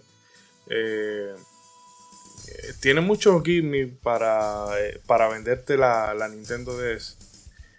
Pero fue bueno, a mí me es- gustó. Sí, muy, es muy entretenida sobre todas las cosas. Es decir, que es una franquicia a la que tú no le puedes poner un pero, ah, no, que esta franquicia es mala. Tú puedes decir que a ti no te gusta, pero tú no puedes decir que tiene un eslabón flojo. Porque incluso hasta cosas como la Majora's Mask, eh, el tiempo se ha encargado de, de ponerle en su lugar.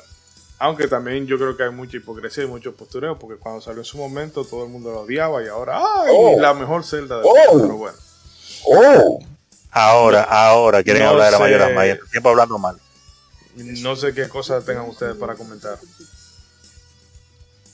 No, yo principalmente diría eso. Eh, primero, eh, el ingenio en, en inventar esa fórmula con la primera celda de Nintendo, que yo sentía en ese momento que ese juego no se parecía a nada que yo hubiera jugado con ese formato de del mundo del overworld y el formato de los de los calabozos que- y, y el ingenio con el asunto de los puzzles y esa cosa que siempre te mantienen como como como despierto de tú de- querer saber cuál es el próximo reto y te enriquece mentalmente porque tú te sientes bien poniendo tu cerebro a trabajar y cuando tú lo resuelves tú dices, oye, pero eso es como la autosatisfacción automática, tú dices, oye, yo soy duro, resolví eso.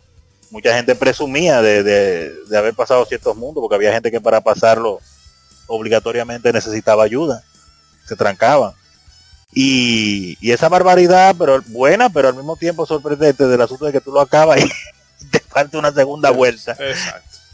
Oye, pero eso está muy bien por el asunto de que tiene un repay value muy bueno, o sea, un juego grande y que se vuelve todavía más grande al tú darle la segunda vuelta, original y, y bueno, y que se ha convertido ya en una marca en sí mismo, un género en sí mismo que ha generado muchísimas copias buenas y malas, pero que sigue con su esencia causando estragos. Ahí está la gente volta loca esperando la Breath of the Wild 2, esperando que salga aunque sea un demo, volviéndose loco porque esa última Breath of the Wild dejó agarró al mundo por el cocote y le dijo, yo usted no va a respirar más nada que no sea Zelda.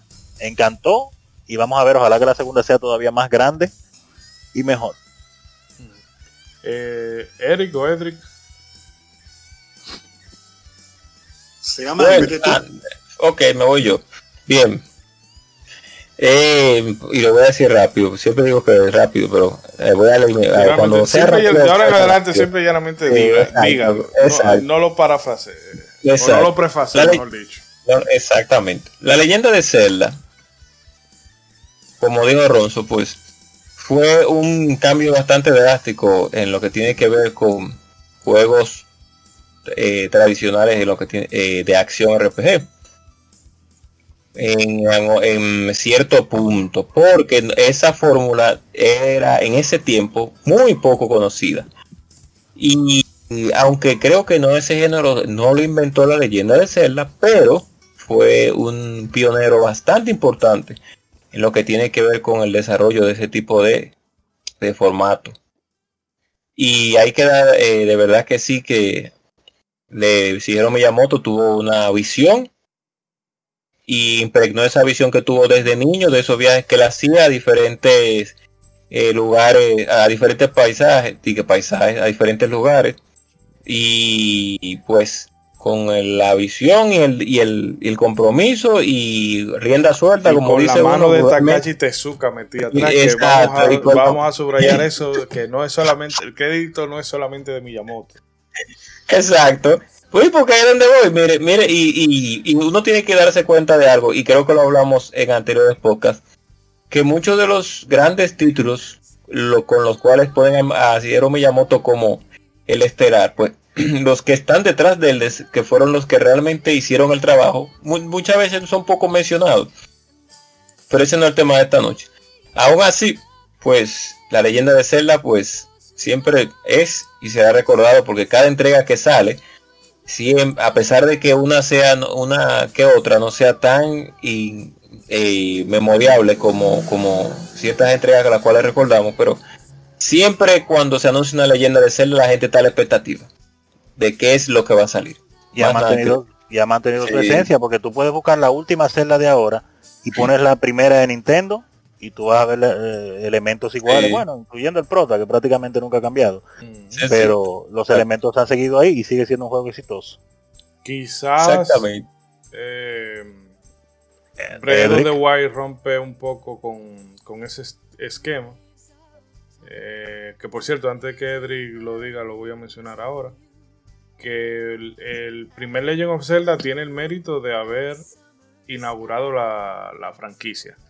Pero yo considero que el título que definió por muchísimos años lo que, lo que es Zelda, eh, hasta este último que salió en 2017, fue A Link to the Past. Incluso más definitorio que el mismo Karina, porque Karina lo único que hace es tomar la fórmula que ya se, estableció con A Link to the Past y ponerle en 3D. Cambiar, exacto, y cambiarle las mecánicas de juego. En, eh, o, por lo menos pulirla en cuanto al combate. Que eso del Z Target es una cosa que yo siempre le voy a estar agradecido a, Nintendo? por haberla implementado. Y que algo que ahora, ahora es muy normal, pero la gente no. ¿eh? Todo cambió. Hay una canción de un grupo que se llama Camila que se llama Todo Cambió así por Z Todo cambió después del Z targeting. Oye. Pero todo cambió después del Z targeting. Ahora la gente lo da por, por hecho ya y muy chévere. Pero eso no existía. Eso lo inventaron con Zelda. Eh, para la gente que empezó a hablar, cuando salió la Bredo de Wild, había gente diciendo, ay, que Zelda ahora está copiando a Dark Souls. Y no, mentira. De que lo mismo de Front salieron a decir, no, nosotros tenemos años copiando de, de los maestros. Y es así.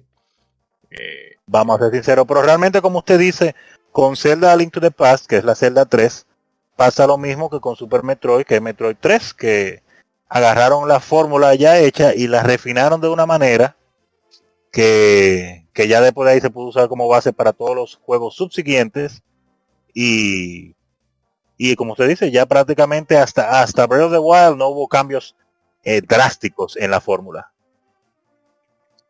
Efectivamente. Edric, tú ibas a comentar algo, ¿no? ¿Qué te puedo decir?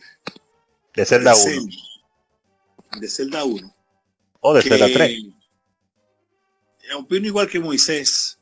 En realidad la, la- la definición de las franquicias como tal sucede con Zelda 3 porque eh, Zelda 2 para muchas personas es eh, como una especie de ovejita negra en la saga.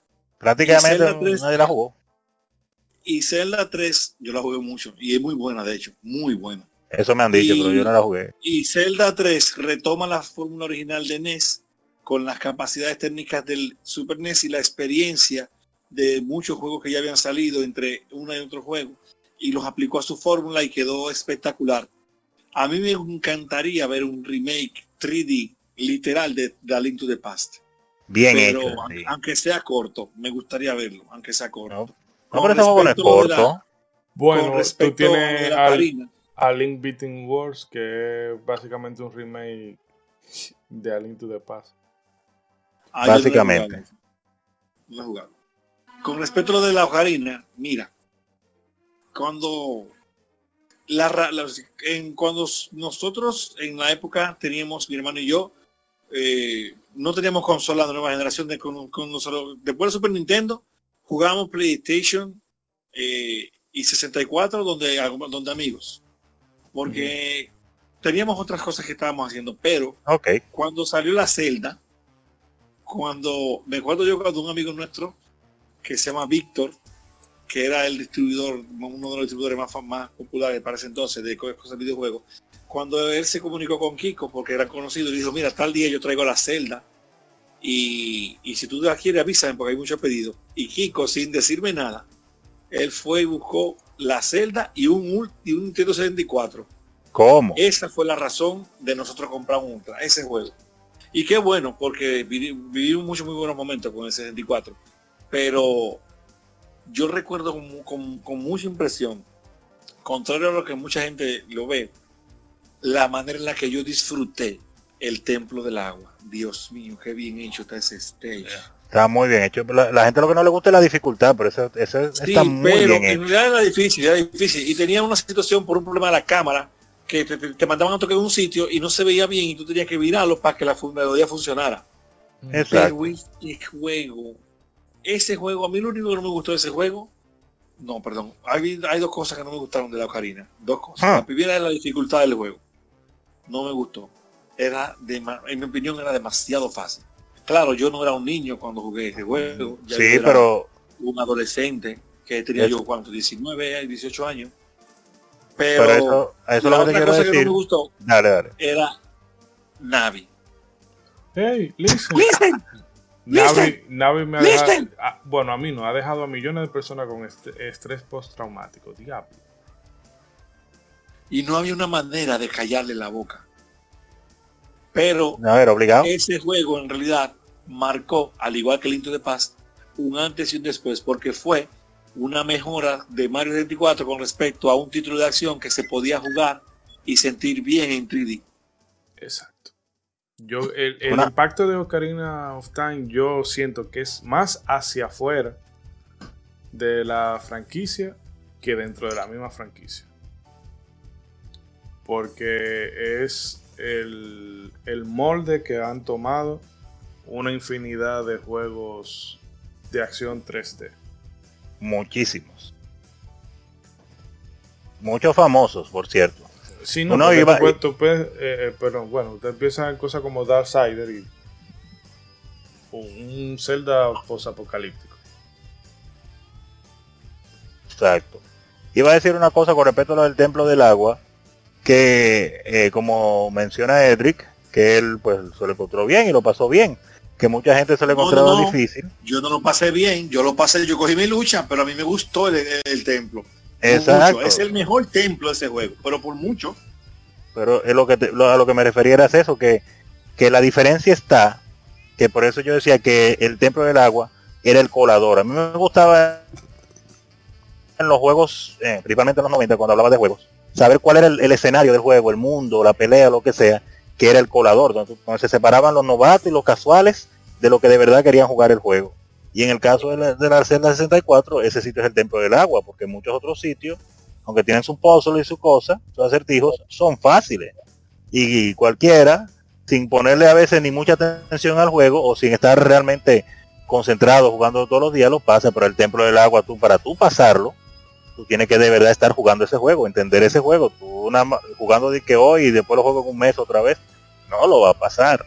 Tienes que estarle poniendo atención a lo que tú estás haciendo ahí y tienes que conocer tu juego. Entonces ahí era el colador y ahí se, se molestaba muchas personas porque querían jugar a lo loco sin leer, nada más dándole para adelante y se topaban con el templo del agua y decían no, usted o está jugando o no juegue más. y eso pasó con ese juego, pero excelente. Ese juego también hay que aplaudirle junto con otros juegos que salieron en esos tiempos, eh, el asunto de lo cinemático que se veía, a pesar de la fantasía, y de muchos temas adultos eh, que, estaban presentados dentro de ese mundo fantástico, que el niño que lo jugaba no lo notaba, pero uno como adulto cuando lo jugaba uno decía, oye, eso está como un poquito rústico. Porque hay unas historias de muerte y de cosas rústicas en la leyenda de Zelda Ocarina of Time, que uno lo, lo nota cuando uno es adulto. No, y no pero nada, eso solo está para analizarlo después del juego. Y no solamente en la Ocarina of Time, sino si usted recuerda en, en Alinto de Paz, cuando en el bosque el NPC que le da a uno la Ocarina, eh, que el tigre, eh, o sea, está muerto, eh, y entonces te dejan entrever que él salió, o sea, hay una la familia lo está esperando, si mal no recuerdo y luego tú descubres que fue que él se fue al, mundo oscuro y ahí falleció y en el bosque lo que tú te encuentras es el espíritu del pan, en fin, que de niño tú no le pones mucha atención, pero cuando tú lo vuelves a jugar de adulto, tú dices, oye, favor, un, ah, Hay que no ver trasfondo. Un poquito Muy fuerte. Eh, y bueno, señores, vamos ya con el último título de la noche. Es, créanme que lo voy a dejar hasta aquí por el tema de, la hora y que tengo que desplazarme. Eh, sí, está bien, está bien. Sabemos que este tema da para 10 programas. Pero eh, se nos va a quedar un regro de cosas. Pero eh, vamos a cerrar con Contra. Que Ay, Contra lo que yo puedo decir es que si hay muchos juegos que, que lo hablamos también en las cosas que echábamos mucho de menos en los videojuegos el cooperativo local. Y yo creo que contra, sobre todas las cosas, lo que hizo fue eso, como... Eh, Uno de los mejores ejemplos de. Sí, como popularizarlo, en el sentido de que contra solo tú lo puedes jugar y te la va a pasar bien, pero con dos personas, ahí es que ese juego alcanza su, máximo esplendor. Sí, el juego en equipo lo inspiraba porque cuando tú jugabas dos personas y los dos sabían jugar, tú te sentías bien, pero cuando el otro jugaba malo, tú cogías uno pique y decías, pero verdugo, que te cogía el arma que tú necesitabas, o mataba al enemigo que no era. Era incómodo jugar con una gente que no sepa. Entonces, el, el, juego en equipo también le inspiraba mucho eso. wow. Con, Contra yo tenía siempre la, confusión cuando la llegué a jugar en Nintendo entre Contra y Super C, que yo pensaba que uno era copia y el otro era el original. Sí. Y porque no, uno no tenía toda la información de la industria que tiene ahora. Pero igual se jugaron los dos y se le dio durísimo. Incluso, em, o bueno, incluso no, sino que también, como hablábamos ahorita con Castlevania, otra de las franquicias que Konami ha tratado, pero súper faral. Y por lo menos eh, Castlevania la tuvimos hasta la generación pasada, por así decirlo, tirándonos títulos nuevos, pero contra después de PlayStation 2.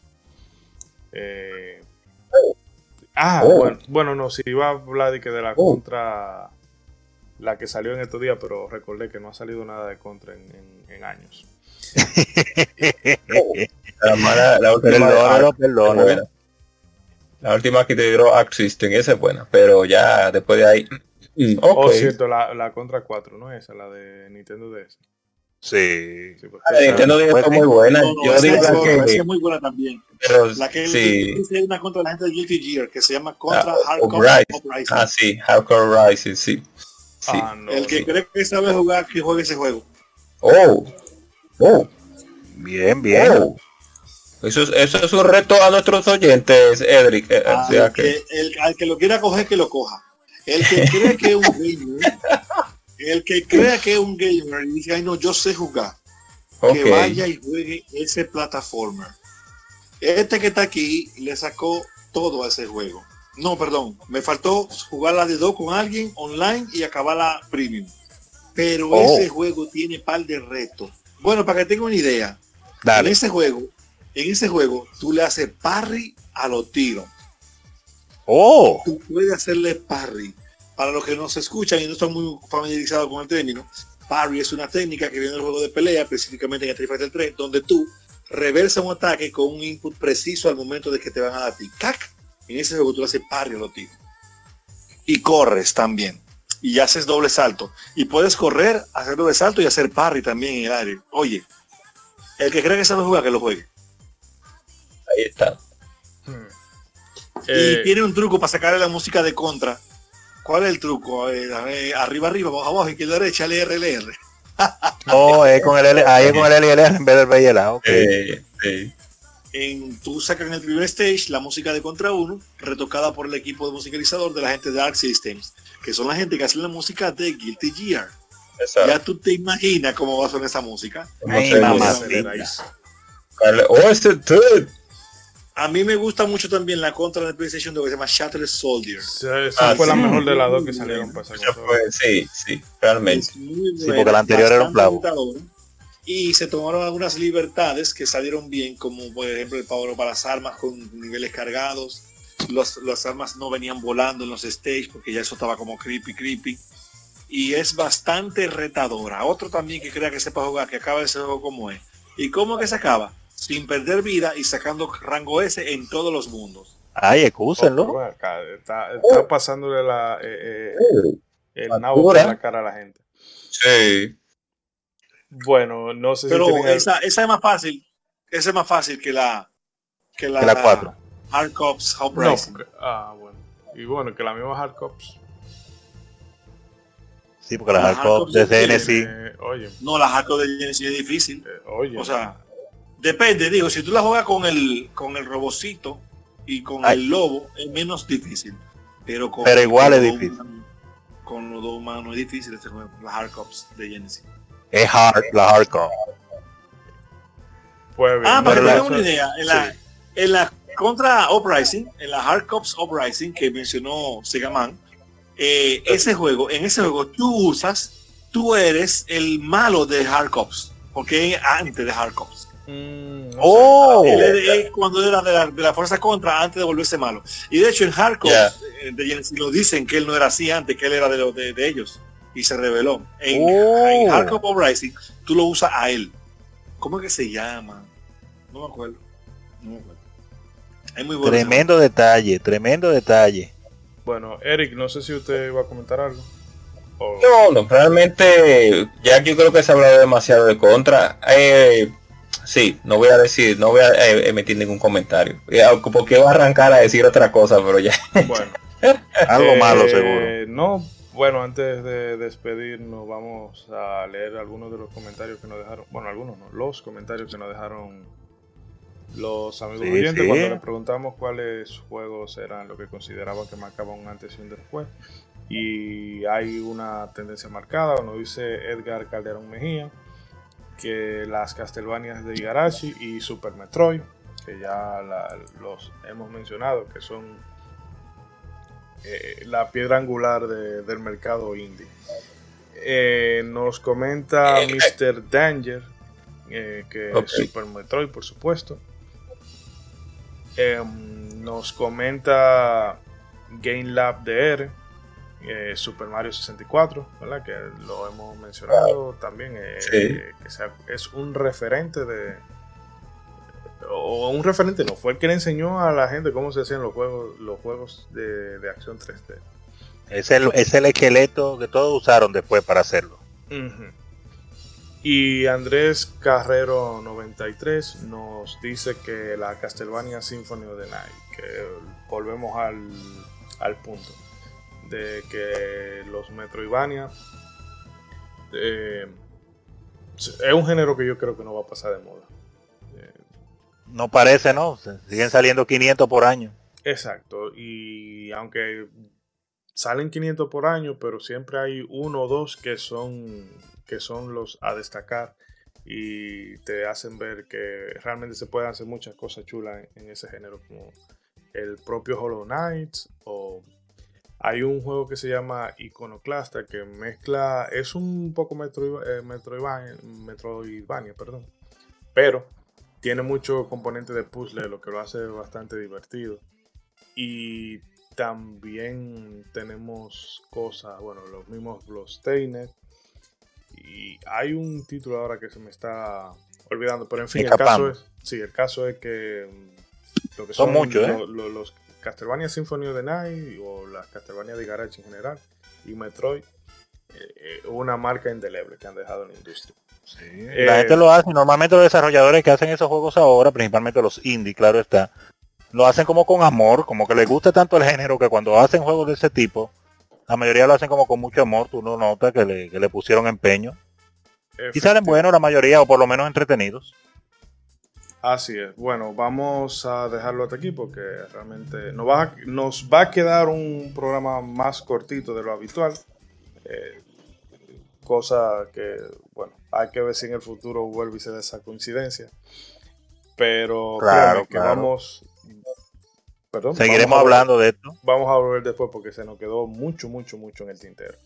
Así que gracias por la escucha y volvemos ahora. Eh, sí. Está bien, está bien.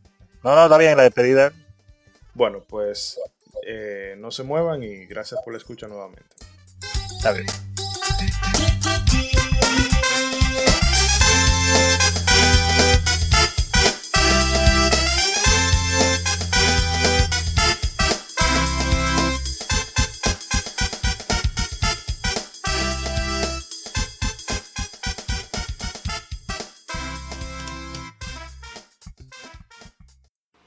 Recibir más de nuestros contenidos, no olvides suscribirte a nuestras redes sociales. Búscanos como Modo 7 Podcast en Facebook e Instagram y como Modo 7 Pod en Twitter. Modo 7 Podcast. Síguenos.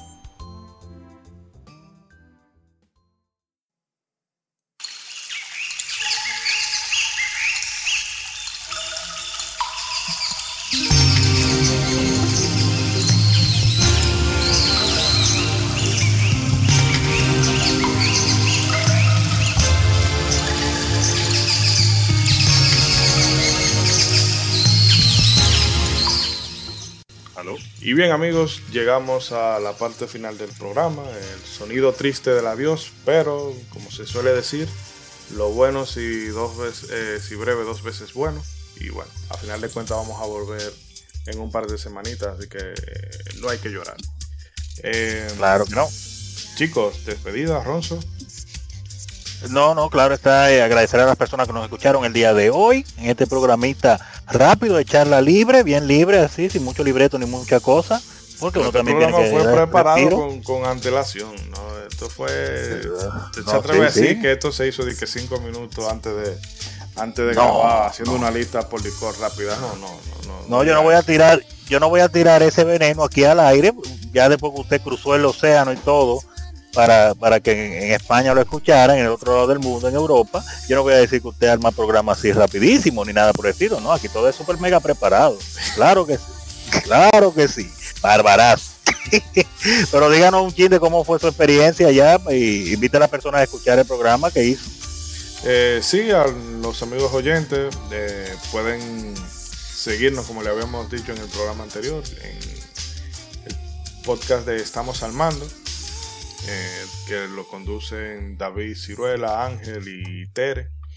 Eh, Tere, ¿verdad? Que llegó bastante fiestera eh, sí, bastante. final de la edición. Pero bueno, estuvimos hablando de géneros que han, que han estado de capa caída en los últimos, en los últimos años y la verdad se pasó bien. yo no poder haber participado. Sí, creo que usted lo, lo hubiese pasado como suele pasar, lo que se dijo detrás de la cámara era más, detrás del micrófono era más divertido que lo que se escuchó. Pero... Está bien. Mm, a, pesar de que tuvimos un, inconveniente con la sesión de noticias que se quedó perdida en el olvido por un... Eh, bueno, ¿sabes que detalle técnico. programa en vivo.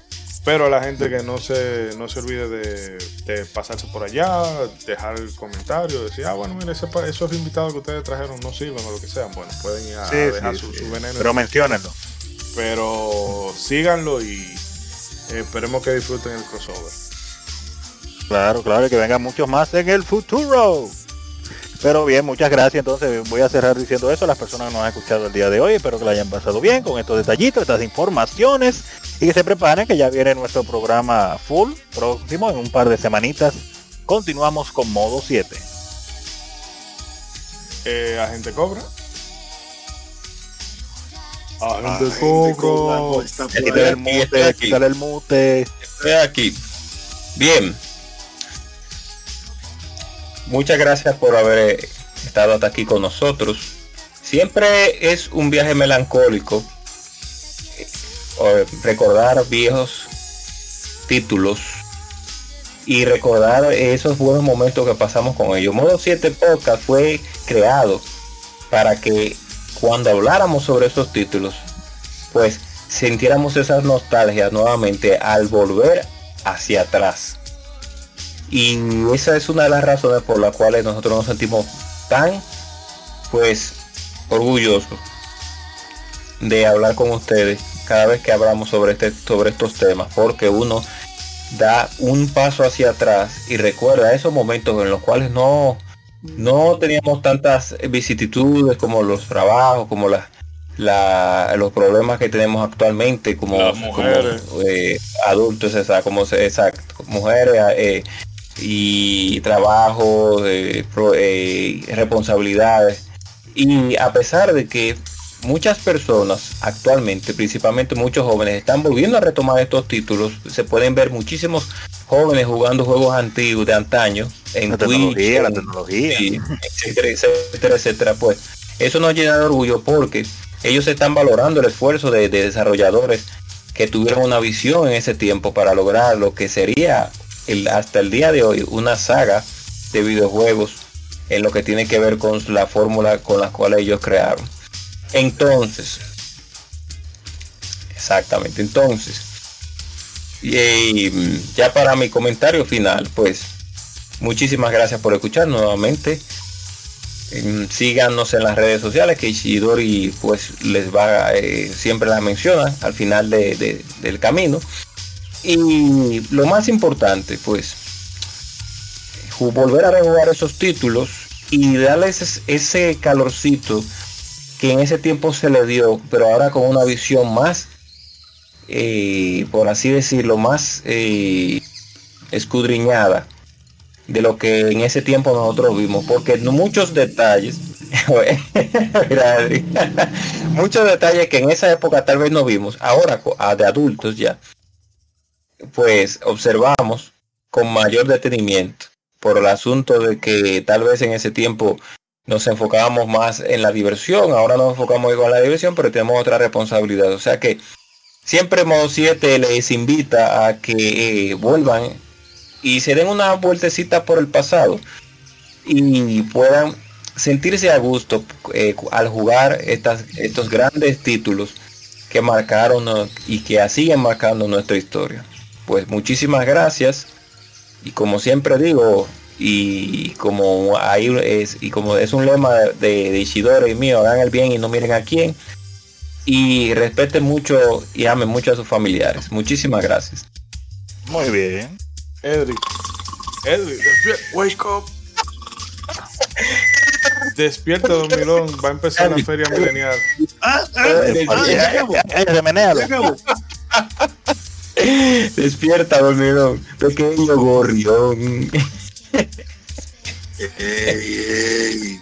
Gracias Ah, hablo a todos los vicios. Es un placer hacer este trabajo y compartir estas experiencias con ustedes. Esperamos que las hayan disfrutado tan- tanto como disfrutamos nosotros prepararlo y hacerlo. Que aunque haya sido improvisado en cierto Muy improvisado. siempre se procura mantener un estándar de calidad que se viola cuando este muchacho comienza a hablar toda esa vaina que habla larguísimo. pero no hay problema. Amen a sus Cuídense parejas. mucho. Nos Por vemos la favor. semana que viene.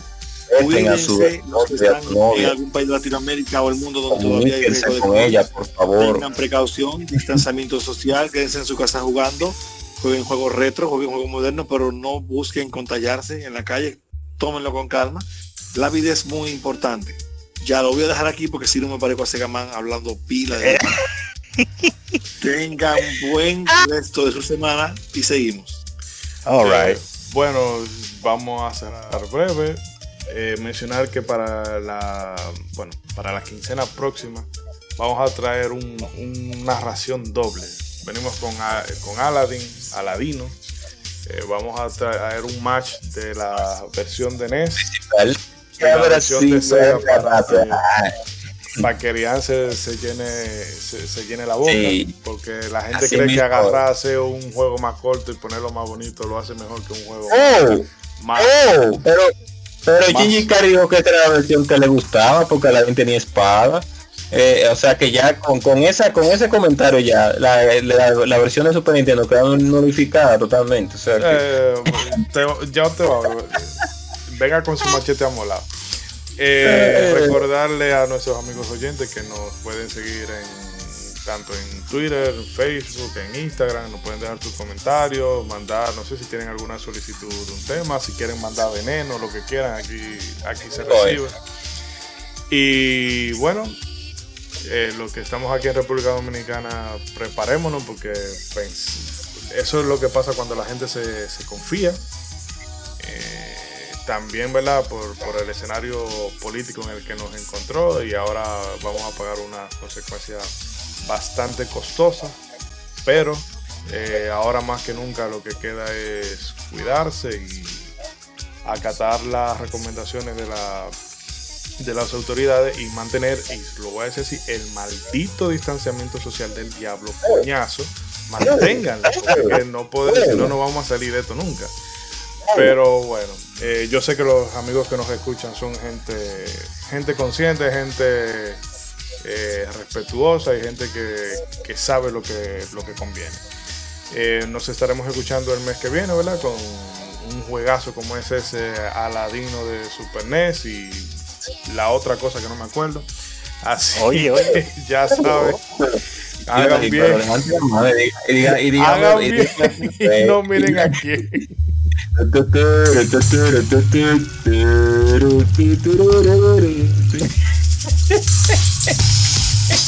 charlatanería más grande. Pero va a estar bueno ese verso. Oye, pero hay que usted está mencionando eso de, de, de- Ay, di. Eh, hay que hacer un, un- un día, un, aunque sea una charla libre, y seleccionar un juego clavo, porque uno siempre está hablando de los juegos